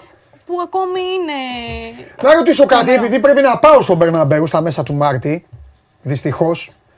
Όλο και με αυτούς πέφτουμε. Πρέπει να ακολουθήσω την ομάδα, γιατί εγώ είμαι πιστός στην ομάδα, την ακολουθώ πάντα. Ναι. Ε, από ό,τι θα είναι έτοιμο. Ε, να λένε μην είναι, μέσα να μην στο είναι. δύο χιλιάδες είκοσι τρία. Α, ωραία. Μέσα μπορεί να είναι και τον Ιούνιο. Μπορεί να είναι και τον Ιούνιο. Μπράβο. Μην είναι, μην είναι ζούγκλα και μας φάνε. Όχι, όχι, όχι. Ε, πα, πα, πα, πα, πα. Η χωρητικότητα έχει αυξηθεί μόνο κατά τέσσερις χιλιάδες. Δηλαδή είναι γηπεδάρα, μαράκι μου, είναι γηπεδάρα. Είσαι σαν να είσαι σε γκρεμό, αλλά είναι γηπεδάρα. Και μπράβο τους, το χτίσανε μέσα στην πόλη. Από τότε βέβαια το έχουν. Μπράβο, μπράβο στη Ρεάλ. Και το τελευταίο, αυτή είναι η συνεργασία του αιώνα που θα δούμε εδώ. Στενοχωρήκες που είναι τελευταίο, ε. Στενοχωρία μου που είναι τελευταίο και μου φαίνεται και παράξενο που μέχρι τώρα δεν έχεις χτυπήσει. Αλλά τέλος πάντων. Δεν έχω χτυπήσει. Ναι. Δεν θέλω. Δεν, δεν θέλω είσαι να... εσύ η Μαρία μου. Δεν θέλω να με περιμένεις. Δεν θέλω να το περιμένεις. Θέλω να σου έρχεται κεραμίδα. Συνέχεια το περιμένω. Γι' αυτό. Μα δεν θα είναι και κεραμίδα, αυτό κάνει συνέχεια. Τώρα όμως. Τώρα όμως. Αυτή είναι η κεραμίδα. Αυτή είναι. Λοιπόν, θέλω να δούμε αυτή τη συνεργασία. Είναι η συνεργασία του αιώνα. Είναι εκτέλεση φάουλ. Έχει φύγει ένας δεξιά. Ναι. Δίνει, κάνει, κάνει σέντρα ναι. και βάζει. Εντάξει, κομπίνα. Κομπίνα. Κομπίνα στο σπιρτόκουτο. Έτσι. Ωραία όμως, εγώ δεν την είχα ξαναδεί. Εντάξει, μαζεύονται τα παιδιά, τώρα βλέπεις εκεί. Ε, ναι, για τη σωματοδομή του καλά έτρεξε. Ναι, ναι. Αλλά και οι άλλοι ούτε επιτυχία. Και οι άλλοι τίποτα, ναι. Κοιμήθηκαν. Λοιπόν, χαιρετώ. Φιλιά. Καλή συνέχεια.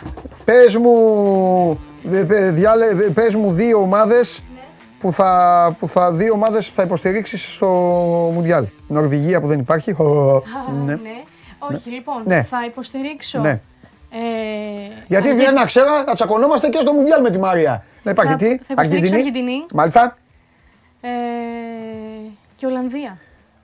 Α.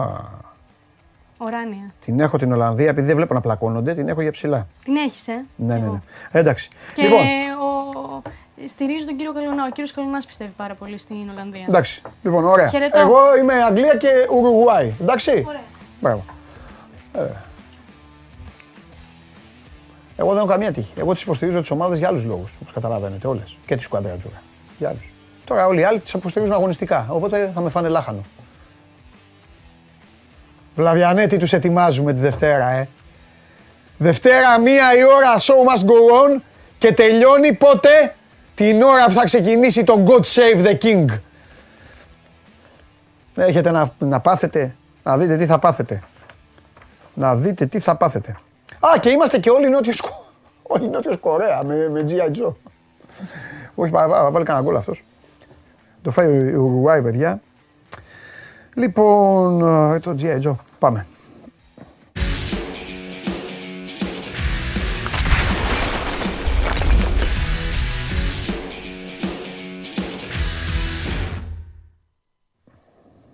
Καλό μεσημέρι, Παντελή. Καλό στο φίλο μου τον Δημήτρη, τον πρωταγωνιστή της ε, σημερινής εκπομπής. Και γι' αυτό βγήκες τελευταίος.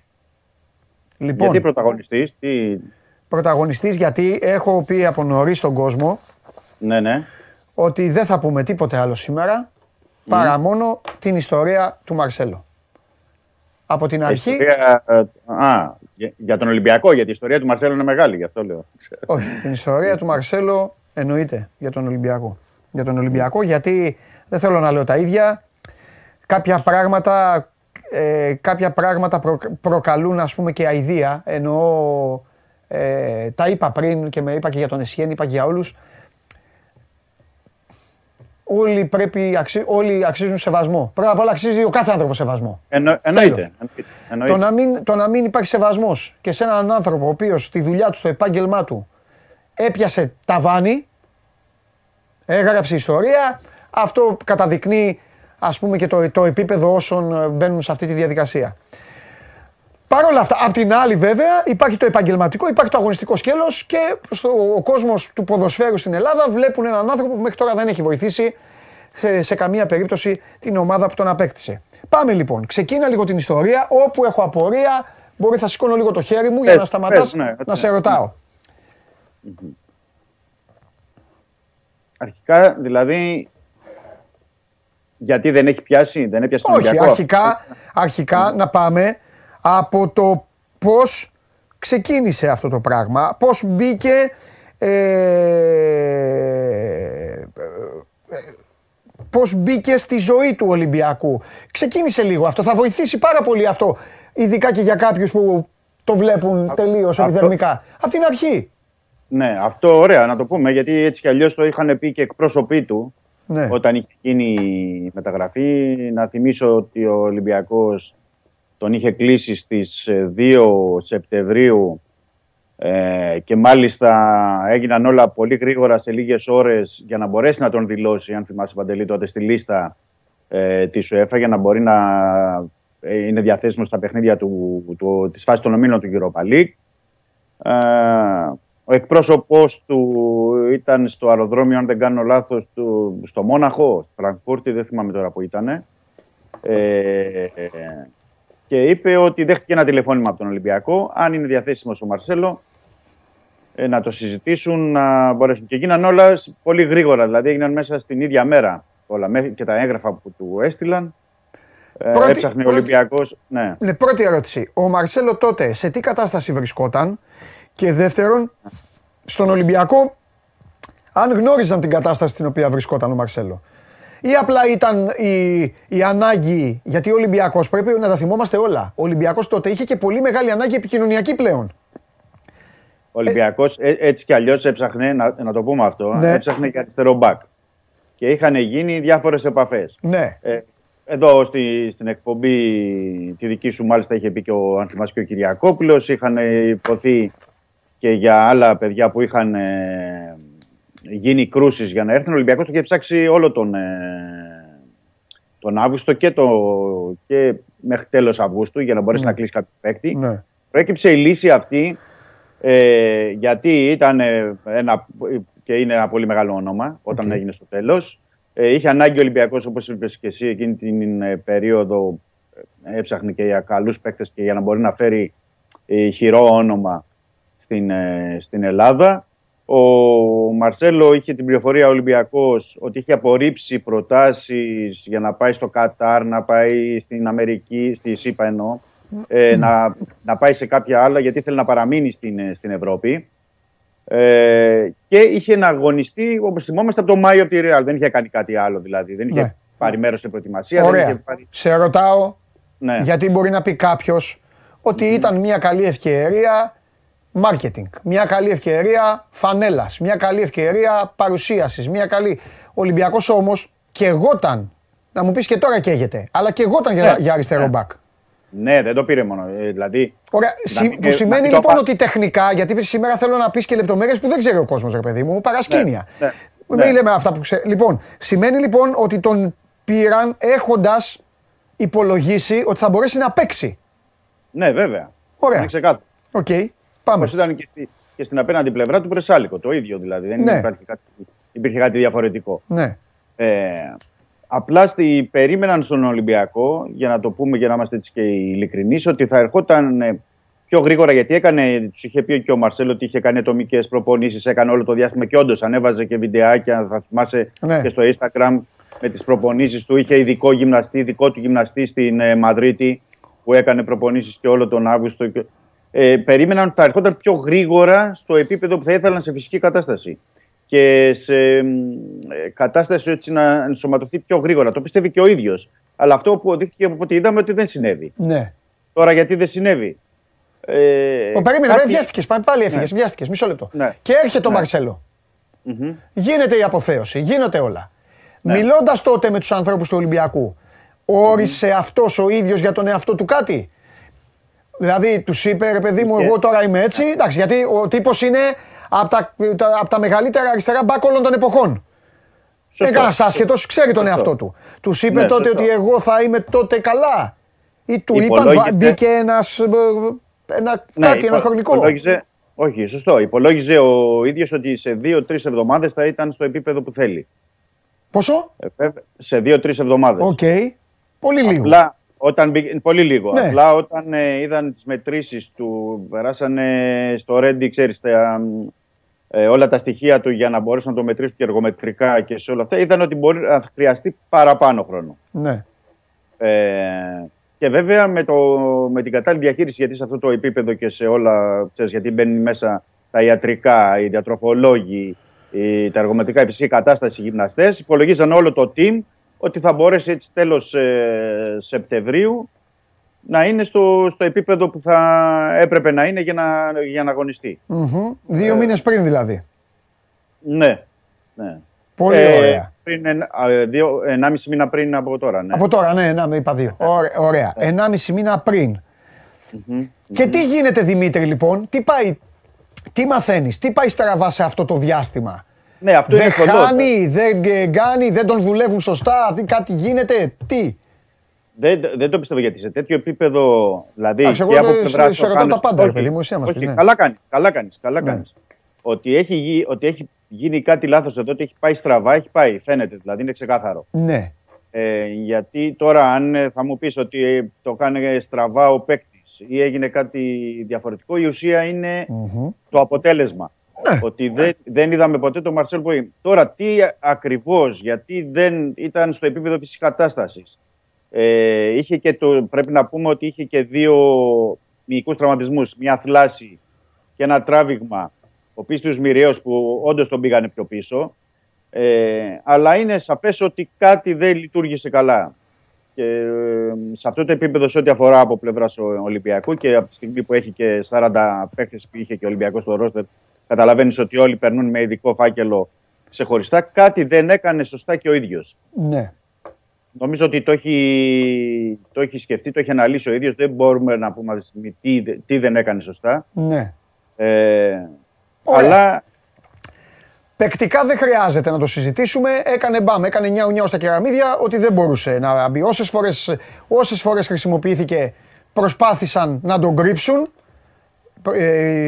Ο προπονητής προσπάθησε να τον, να, να τον προστατεύσει, να τον κρύψει. Οι συμπαίκτες του λειτουργήσαν στην ίδια, στο ίδιο μήκος κύματος. Μια παρένθεση σε αυτό, Παντελή, μόνο. Μια, μια, μια παρένθεση να κάνω. Βεβαίως να, να κάνεις. Αυτό που λες, ότι ουσιαστικά ο Μαρσέλο δεν έπαιξε ποτέ αριστερός μπακ. Ναι. Ε, είναι αυτό που λες εσύ ότι προσπάθησαν να τον κρύψουν και οι προπονητές, δηλαδή να τον βάλουν σε ρόλο χαφ, εσωτερικού χαφ, να μπορέσουν να τον απαιτήσουν να μην έχει, που δεν είχε τα τρεξίματα που, που έπρεπε. Ε, άρα ο Ολυμπιακός από τότε ξεκίνησε ε, να μπαίνει η ιδέα σε πρώτη φάση ότι πρέπει να αποκτηθεί ένας αριστερός μπακ. Ναι. Για το Γενάρη. για τον ναι. Γενάρη. Κλείνω την παρένθεση. Οπότε ωραία να... παρένθεση. Στον Ολυμπιακό πότε το, ε, δηλαδή το έχουν αποφασίσει πε, περίπου, πε, ε, περίπου ε, ένα-ενάμιση μήνα πριν. Όχι, κανένα μήνα τώρα. Κανένα μήνα τώρα. Δηλαδή, δεκαπέντε ημέρες μετά από το διάστημα που είπε ο Μαρσέλο ότι θα είμαι έτοιμος, στον Ολυμπιακό πήραν απόφαση να πάρουν αριστερό μπακ. Ε, δεκα... Ναι, εντάξει, αν δεν είναι δεκαπέντε μέρες, δηλαδή αν ήταν τέλος, ε, μπορεί να είναι και τέλος, ξέρω εγώ, Οκτωβρίου. Να έχουν πάρει. Τέλος, ναι, οκ. Okay. Ωραία. Γιατί τώρα από το τέλος, ναι, είμαστε, ε, οκ. Okay. Μετά τα κάπου ενδιάμεσα στα παιχνίδια του Europa, της φάσης των ομίλων και το... τον αγώνα του πρωταθλήματος. Έκτοτε, πούμε... έκτοτε, ναι. Ο Μαρσέλο πηγαίνει κανονικά, δουλεύει κανονικά, όχι, ναι, ναι, δεν έχει ναι, γίνει κάτι. Ναι, ναι, ναι. Όχι, και πήγαινε, μάλιστα ο Μαρσέλο, για να το πούμε, ναι. ε, επαγγελματικά, πήγαινε ακόμα και τις μέρες που ο, ο Μίτσελ τους έδινε, ή ο Κορμπεράν το προηγουμένο, ε, ρεπό, ο Μαρσέλο ήταν στο Ρέντι. Ακόμα και όταν ολοκληρώθηκε η, ναι. τώρα και το πρωτάθλημα και έφυγε και πήγε στην, στη Μαδρίτη, καθημερινά κάνει προπονήσεις και ανεβάζει κιόλας. Δηλαδή και στο, στο προφίλ του στο Instagram και στα social που έχει. Ναι. Και έτσι κι αλλιώς είναι πολύ ενεργός εκεί. Καλά, αυτό το κάνει, κάνει ναι, για να ναι. Ναι, ναι, ναι. Κάνει καθημερινά προπονήσεις. Όχι, ήταν. Ε, λειτουργούσες σε όλο το, σε όλο το περιβάλλον. Ναι. Απλά θυμόμαστε. Κανείς όλοι... δεν μπορεί να τον κατηγορήσει, ρε παιδί μου, για λούφα, θες να πεις. Ή για... Ό, όχι, όχι, όχι. όχι Μάλιστα. Όχι. Τώρα, αν δεν προπονούνταν στην ένταση και στο. Σε αυτό και να υπήρχε η βελτίωση που ήθελαν όλοι στον Ολυμπιακό και ο ίδιος, το είναι κατανοητό. Εντάξει, φαίνεται. Δηλαδή δεν μπορούμε ναι. να πούμε κάτι Μάλιστα. διαφορετικό. Ωραία. Αλλά ένας παίκτης που είναι από τα δεκαοκτώ μέχρι τα τριάντα τέσσερα στην Ρεάλ Μαδρίτη και έχει μάθει κάθε χρόνο να λειτουργεί προπονητικά, ξέρεις, και ο χαρακτήρας ναι. και ο επαγγελματισμός δεν αλλάζει σε δύο μήνες. Ναι. Ναι. Είναι, είναι εκεί για να το, να το κάνει. Ωραία. Στον Ολυμπιακό φέτος πήγε η δουλειά κάπως περίεργα, με πολλούς τραυματισμούς, ναι. με τον ναι. Μαρσέλο να, να αποκτάτε και να μην μπαίνει ποτέ. Όλο αυτό το πράγμα, Δημήτρη, για σένα, με, με τι έχει να κάνει? Έχει να κάνει με το ξεκίνημα της προετοιμασίας, έχει να κάνει με λάθος, α, γιατί συνέχεια, υπάρχουν πολλοί που δουλεύουν σε μια ομάδα. Λέμε συνέχεια τους προέδρους, λέμε συνέχεια τους προπονητές, λέμε συνέχεια, αλλά υπάρχει και ένα team γυμναστών, υπάρχουν πράγματα αυτά. Πιστεύεις ότι το, το πήγαν λάθος το πράγμα στον Ολυμπιακό? Πιστεύω ότι, να σου πω, γιατί το γνωρίζεις και εσύ καλά από το ναι. ποδόσφαιρο και την ενασχόλησή ναι. του, ναι. ότι ήταν ένα ανομοιογενές group. Δηλαδή, όταν μαζεύονται ένα ρόστερ ολόκληρο, ναι. που, άλλο, που άλλος έχει κάνει ε, προετοιμασία, θες κακή με τον Μαρτίνης, κακή. Άλλος δεν έχει κάνει προετοιμασία. Άλλος μπαίνει στις δεκαπέντε Ιουνίου, άλλος μπαίνει στις τριάντα Ιουλίου, άλλος μπαίνει τον Αύγουστο. Και άλλος μπαίνει το Σεπτέμβριο. Ναι, ναι. Άλλος μπαίνει πρώτη Σεπτεμβρίου, άλλος μπαίνει τριάντα Σεπτεμβρίου. Τώρα ε, βάλαμε ημερομηνίες για να καταλάβει και ο, και ο κόσμος και αυτοί που μας ακούν ότι όλο αυτό το ανομοιογενές, και όταν πρέπει να το δουλέψει ένα team, ε, χρειάζεται ειδική διαχείριση ε, για κάθε παίκτη. Όταν όμως ο Ολυμπιακός ε, δίνει παιχνίδια από τα μέσα Ιουλίου, ε, δεν γίνονται οι προπονήσεις που δεν, ε, οι σωστές. Ε, κάθε εβδομάδα από τα μέσα Ιουλίου προκριματικά Champions League, προκριματικά Europa. Δεν μπορεί το team να δουλέψει ξεχωριστά με έναν παίκτη. Ε, δουλεύει ε, όλο το team και κατά συνέπεια, αν δεν δουλευτούν καλά κάποιοι παίκτες ή οι ίδιοι παίκτες δεν έχουν ναι, δουλέψει ναι, καλά, βγαίνουν ναι. χημικοί τραυματισμοί. Άλλο θλάση, άλλο τράβηγμα. Ωραία, το, ωραία. Το πρόβλημα ήταν στο ανομοιογενές ναι, και, ναι. και στη διάρκεια, θεωρώ, των μεταγραφών, γιατί Α. ξεκίνησε η πρώτη μεταγραφή του Ολυμπιακού αρχές του Ιουνίου και mm. οι τελευταίες ήταν τριάντα Σεπτεμβρίου. Ωραία. Δηλαδή, πάμε στο Μαρσέλο πάλι. Τέσσερις μεταγραφές. Ναι, πάμε στο ναι, Μαρσέλο. Έβγαλε πίκρα, Άρα. έχει βγάλει στενοχώρια, έχει, θεω, θεωρεί, ότι τον, ε, θεωρεί ότι τον έχει αδικήσει ο Μίτσελ, θεωρεί ότι θα έπρεπε να παίξει κάπου και δεν έχει παίξει. Στεναχώρια, η στεναχώρια του μπορούμε να πούμε, λαμβάνοντας υπόψη το μήνυμα που είχε βγάλει ανήμερα το, το αγώνα στο ντέρμπι με τον Παναθηναϊκό. Αν θυμάσαι, λίγες ώρες πριν το ντέρμπι. Ναι. Είχε βγει και είχε κάνει μια ανάρτηση στο Instagram και τα λοιπά. Και ναι. είχε πει ότι εγώ είμαι έτοιμος και δεν... Έτοιμος τι, Δημήτρη μου, ήταν έτοιμος να παίξει στο τα... ηλεοφορό. Ναι, θεώρησε ο ίδιος. Θεώρησε ο ίδιος. Ναι. Ωραία. Η, η ενόχληση, γιατί ξέρεις, αυτού του είδους παίκτες και παγκόσμιας κλάσης, τώρα στο να είναι σε ένα ντέρμπι, όπως είναι το ελληνικό κλάσικο, ή Ολυμπιακός, Παναθηναϊκός, Παναθηναϊκός, Ολυμπιακός, και να μην παίζει, ξέρεις, ναι. και να ήταν και εκτός αποστολής, ένιωσε κάπως. Ναι. Θεωρώ ότι είχε, είχε ενοχληθεί από εκεί. Mm-hmm. Ο, απ' την άλλη και το τεχνικό team Θες για να τον προστατεύσει, θες για να τον. Ε, γιατί είχε άλλες επιλογές ο Μίτσελ και ήταν πιο ενεργή και ψυχολογικά. Αυτό, ναι, αυτό είναι, ρε Δημήτρη. Ναι. Τι να προστατεύσει. Ναι. Πήγε ναι. άλλο, αφού πήγε άλλους. Και ο Χάμες, ναι. ο Χάμες ήρθε μετά τον Μαρσέλο. Ναι, ήρθε αρκετά μετά. Ναι. Και παίζει. Παίζει σε ένα ποσοστό που. Τη...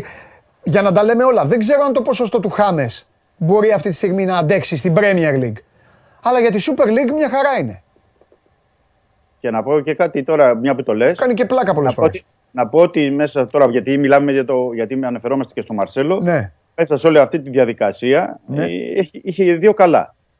Δηλαδή, το ένα είναι ότι η παρουσία του Μαρσέλο στον, στον Ολυμπιακό άνοιξε το δρόμο για το Χάμες. Mm-hmm. Δηλαδή, σωστό, δεν σίγουρο, σωστό δεν έχει σημασία αυτό που το λες. Ναι, δεν είμαι σίγουρος, δηλαδή, αν δεν είχε έρθει ο Μαρσέλο, αν θα ερχόταν αργότερα ο Χάμες στον Ολυμπιακό. Σωστό είναι. Και, το, δε, και το δεύτερο καλό είναι επίσης πάνω στην προέκταση του ίδιου γεγονότος. Δηλαδή, ότι ο Ολυμπιακός το, μπορεί να χτυπήσει στο εξής πόρτες ε, συλλόγων, ναι. παικτών, οτιδήποτε, γιατί ε, έχει εδώ το Χάμες, έχει εδώ τον ε, Μαρσέλο μέχρι να, να προχωρήσει τέλος πάντων θα γίνει, αλλά ο, προσφέρει ένα περιβάλλον ναι. και σε μια ομάδα για να μπορεί κάποιος να έρθει και να πει «ΟΚ, okay, είναι Ωραία. και ο Χάμες, είναι κάποιοι μεγάλοι παίκτες, μπορώ να πάω να παίξω κι εγώ». Ωραία. Επειδή τα καλύτερα λόγια είναι το ένα και να κάνουν δύο. Mm-hmm. Φεύγει. Τι γίνεται. Ε, όλα δείχνουν ότι θα φύγει. Δεν μπορώ να σου πω τώρα εκατό τοις εκατό. Ξέρεις ε, γιατί... Δεν σου βάζω το μαχαίρι στο λαιμό. Όχι, όχι, όχι. όχι. Το... Ναι, το καταλαβαίνω πώς το λες εσύ. Εγώ το λέω, το αναλύω για τους φίλους μας. Γιατί Πάμε, ανέλησέ το. Είναι, είναι, για να, είναι για να παραχωρείτε, να το πούμε έτσι. Ναι. Ε, αλλά, γιατί ξέρεις, αυτές τις περιπτώσεις είναι συμβόλαια, ναι. είναι πολύ ψηλά. Και, έχει πάρει και έχει πάρει, πρέπει να έχει πάρει και, και, και πολλά χρήματα, έτσι. Ε, είναι και αρκετά πολλά τα χρήματα. Εντάξει, Μαρσέλο είναι. Ε, οπότε σε αυτές τις περιπτώσεις, αλλά νομίζω ότι και ο ίδιος, ναι. έτσι, για να δώσω και αυτό ε, από τη δική του πλευρά, δηλαδή δεν νομίζω ότι είναι ένας παίκτης που θα πατήσει το συμβόλαιο για να μείνει. Νομίζω ότι και ο ίδιος, αν καταλάβει ότι μπορεί να το έχει καταλάβει ή να, να έχει επικοινωνηθεί κιόλας από τον Ολυμπιακό, ότι πρέπει να αναζητήσει άλλη ομάδα, θα το κάνει. Και δεν θεωρώ ότι είναι και τυχαία αυτά που γράφονται σήμερα ή τις προηγούμενες μέρες στην Τουρκία, ότι ο μάνατζερ του τέλος πάντων είναι σε επαφές με την Μπεσίκτας, του έχουν χτυπήσει την πόρτα, ζητούν διάφορα, ε, διάφορες ομάδες από, τη, από το εμ ελ ες, τον θέλουν κτλ. Νομίζω ότι δεν είναι τυχαία σε σχέση με τον εκπρόσωπό του. Ναι, και ο ίδιος ναι. θεωρώ ότι είναι και ο χαρακτήρας του και η αξία του τέτοια που δεν θα πατήσει πάνω σε ένα συμβόλαιο για να πει μένω, έτσι κι αλλιώς για να πάρει αυτά τα λεφτά, αλλά για να ζητήσει κάπου και να παίξει. Νομίζω ναι. αυτή θα είναι η λύση, ότι θα βρεθεί μια φόρμουλα για να μπορέσει να παίξει σε κάποια άλλη ομάδα. Και σε άλλη ομάδα, πάντως η Μπεσίκτας, επειδή την ανέφερες, πάντα θα μένει η περιέργεια η ποδοσφαιρική. Δηλαδή και αυτοί δεν βλέπουν μπάλα, δεν τον έχουν δει στον Ολυμπιακό, ή και αυτοί θέλουν να κάνουν απλά ένα επικοινωνιακό χτύπημα, ένα τέτοιο. Ε, είναι κάπως περίεργο όλο αυτό. Εκτός πια και αν θεωρούν ότι με τη δουλειά που γίνεται τώρα στον Ολυμπιακό και τη δουλειά που θα κάνει μέσα στη διακοπή του Μουντιάλ, ναι. στον ένα μήνα αυτόν, ότι. Θα μπορέσει να έρθει σε ένα επίπεδο κατάστασης που θα, είναι, θα τους ικανοποιεί. Δεν, δεν ξέρω. Ξέρεις, πολλές φορές είναι και κάποιοι παίκτες που μπορεί εδώ να μην παίζουν ή να μην ταιριάζουν σε μια ομάδα ή να μην κολλάνε σε μια ομάδα και σε κάποια δεν άλλη. Νομίζω ότι είναι τέτοιο το θέμα, Δημήτρη μου. Λάκη, ο τύπος, τύπος παικταράς τώρα, παικταράς, τι να μην ταιριάζει. Ε, το θέμα είναι καθαρά θέμα αναπνοών, σωματοδομή πλέον και σύγχρονο, yeah. σύγχρονες ανάγκες. Δεν μπορεί να παίξει ναι. αριστερό μπακ έτσι όπως παίζεται το ποδόσφαιρο. Τώρα, αυτή τη στιγμή, δεν μπορεί να παίξει ο άνθρωπος. Κατάλαβες. Και όπως το είπες, και η ανάγκη είναι μεγάλη για αριστερό μπακ, μια που το είπες, το ανέφερες. Ναι. Και πρέπει και γίνονται κινήσεις προς αυτήν την κατεύθυνση, να το πούμε αυτό. Ναι. Γιατί ε, αφενός ε, μεν ότι ο Μαρσέλο είναι προς παραχώρηση, ναι. όπως είπαμε. Ναι. Δεύτερον, ναι. ότι ο Λάιντνερ δεν τον έχει χρησιμοποιήσει ναι. καθόλου ο Μίτσελ. Ε, και ακόμα και εναλλακτική του Κούτρι που φεύγει και πάει στην ε, Πολωνία. Άρα ο Ολυμπιακός δεν μπορεί να μείνει ε, μόνο με τον Βρουσάη, δηλαδή ως εναλλακτική ναι. για να έχει αριστερό μπακ. Θα πρέπει να πάρει και ναι. βασικό παίκτη. Θα σου Προστά, πω κάτι που μπορεί να σου φανεί παράξενο. Ναι. Είναι, είναι, είναι καθαρά προσωπική άποψη και ξεκινάει μέσα από το γήπεδο. Ναι. Για μένα, Παντελής τώρα μιλάει, παιδιά, πολύ καλά έκανε ο Ολυμπιακός και πήρε το Μαρσέλο. Πάρα πολύ καλά έκανε. Και εγώ αν ήμουν θα έπαιρνα το Μαρσέλο. Εγώ, ο Ολυμπιακός, συμφωνώ, συμφωνώ, ο Ολυμπιακός την έχει πατήσει με τον Βρυσάλικο. Και εκεί είναι υπεύθυνοι όσοι έβαλαν το Μαρινάκι να πληρώσει για να πάρει το Βρυσάλικο. Ε, δεν ξέρω ποιος το έκανε, ο Μαρτίνς, δεν ξέρω ποιος. Δεν γίνεται να μην βλέπεις πως όλοι οι αντίπαλοι της Ατλέτικο Μαδρίτης, όλοι άφηναν την Ατλέτικο Μαδρίτης να πάει την μπάλα εκεί. Εκεί. Χτυπούσαν εκεί. Άστον δεν μπορεί, Άστον δεν μπορεί να ανέβει, Άστον δεν μπορεί να κάνει, Άστον δεν. Άστον. Και πήρε το Βρυσάλικο ο Ολυμπιακός και για μένα. Για μένα μέχρι να τελειώσει η σεζόν, κυρίες και κύριοι, ούτε ο Ντελαφουέντε, ούτε ο Μπάουλερ, ούτε κανένας και ούτε φυσικά ο Μαρσέλο. Αυτή είναι η αποτυχημένη μεταγραφή του Ολυμπιακού μέχρι τώρα. Τώρα, άμα τον κρατήσει το Βρυσάλικο και ο Βρυσάλικο ξαφνικά αλλάξει και γίνει άλλος ποδοσφαιριστής, δεν μπορεί να γίνει όμως γιατί αυτό ήταν ο Βρυσάλικο. Όσο έτρεχε, γιατί μόνο αυτό έκανε, ο Τσόλο τον είχε, γιατί πώς παίζει ο Τσόλο, τρέξτε και δείρτε. Αυτό. Ναι. Περί δημιουργίας και περί τα υπόλοιπα, τίποτα. Αυτό και... ήταν λοιπόν, γιατί ήταν και η πρώτη μεταγραφή που έκανε χρονικά ο Ολυμπιακός τότε που είχε μεγάλες ανάγκες εν όψη Champions League, μπλα μπλα μπλα μπλα μπλα. Και όχι η μεταγραφή του Μαρσέλο, η οποία ναι. έμεινε και θα συζητείτε και, και, και, και έφερε και το Χάμες και όλα τα υπόλοιπα. Αυτή είναι η γνώμη μου. Ο Βρεσάλικο, να πω μια κουβέντα, Παντελή.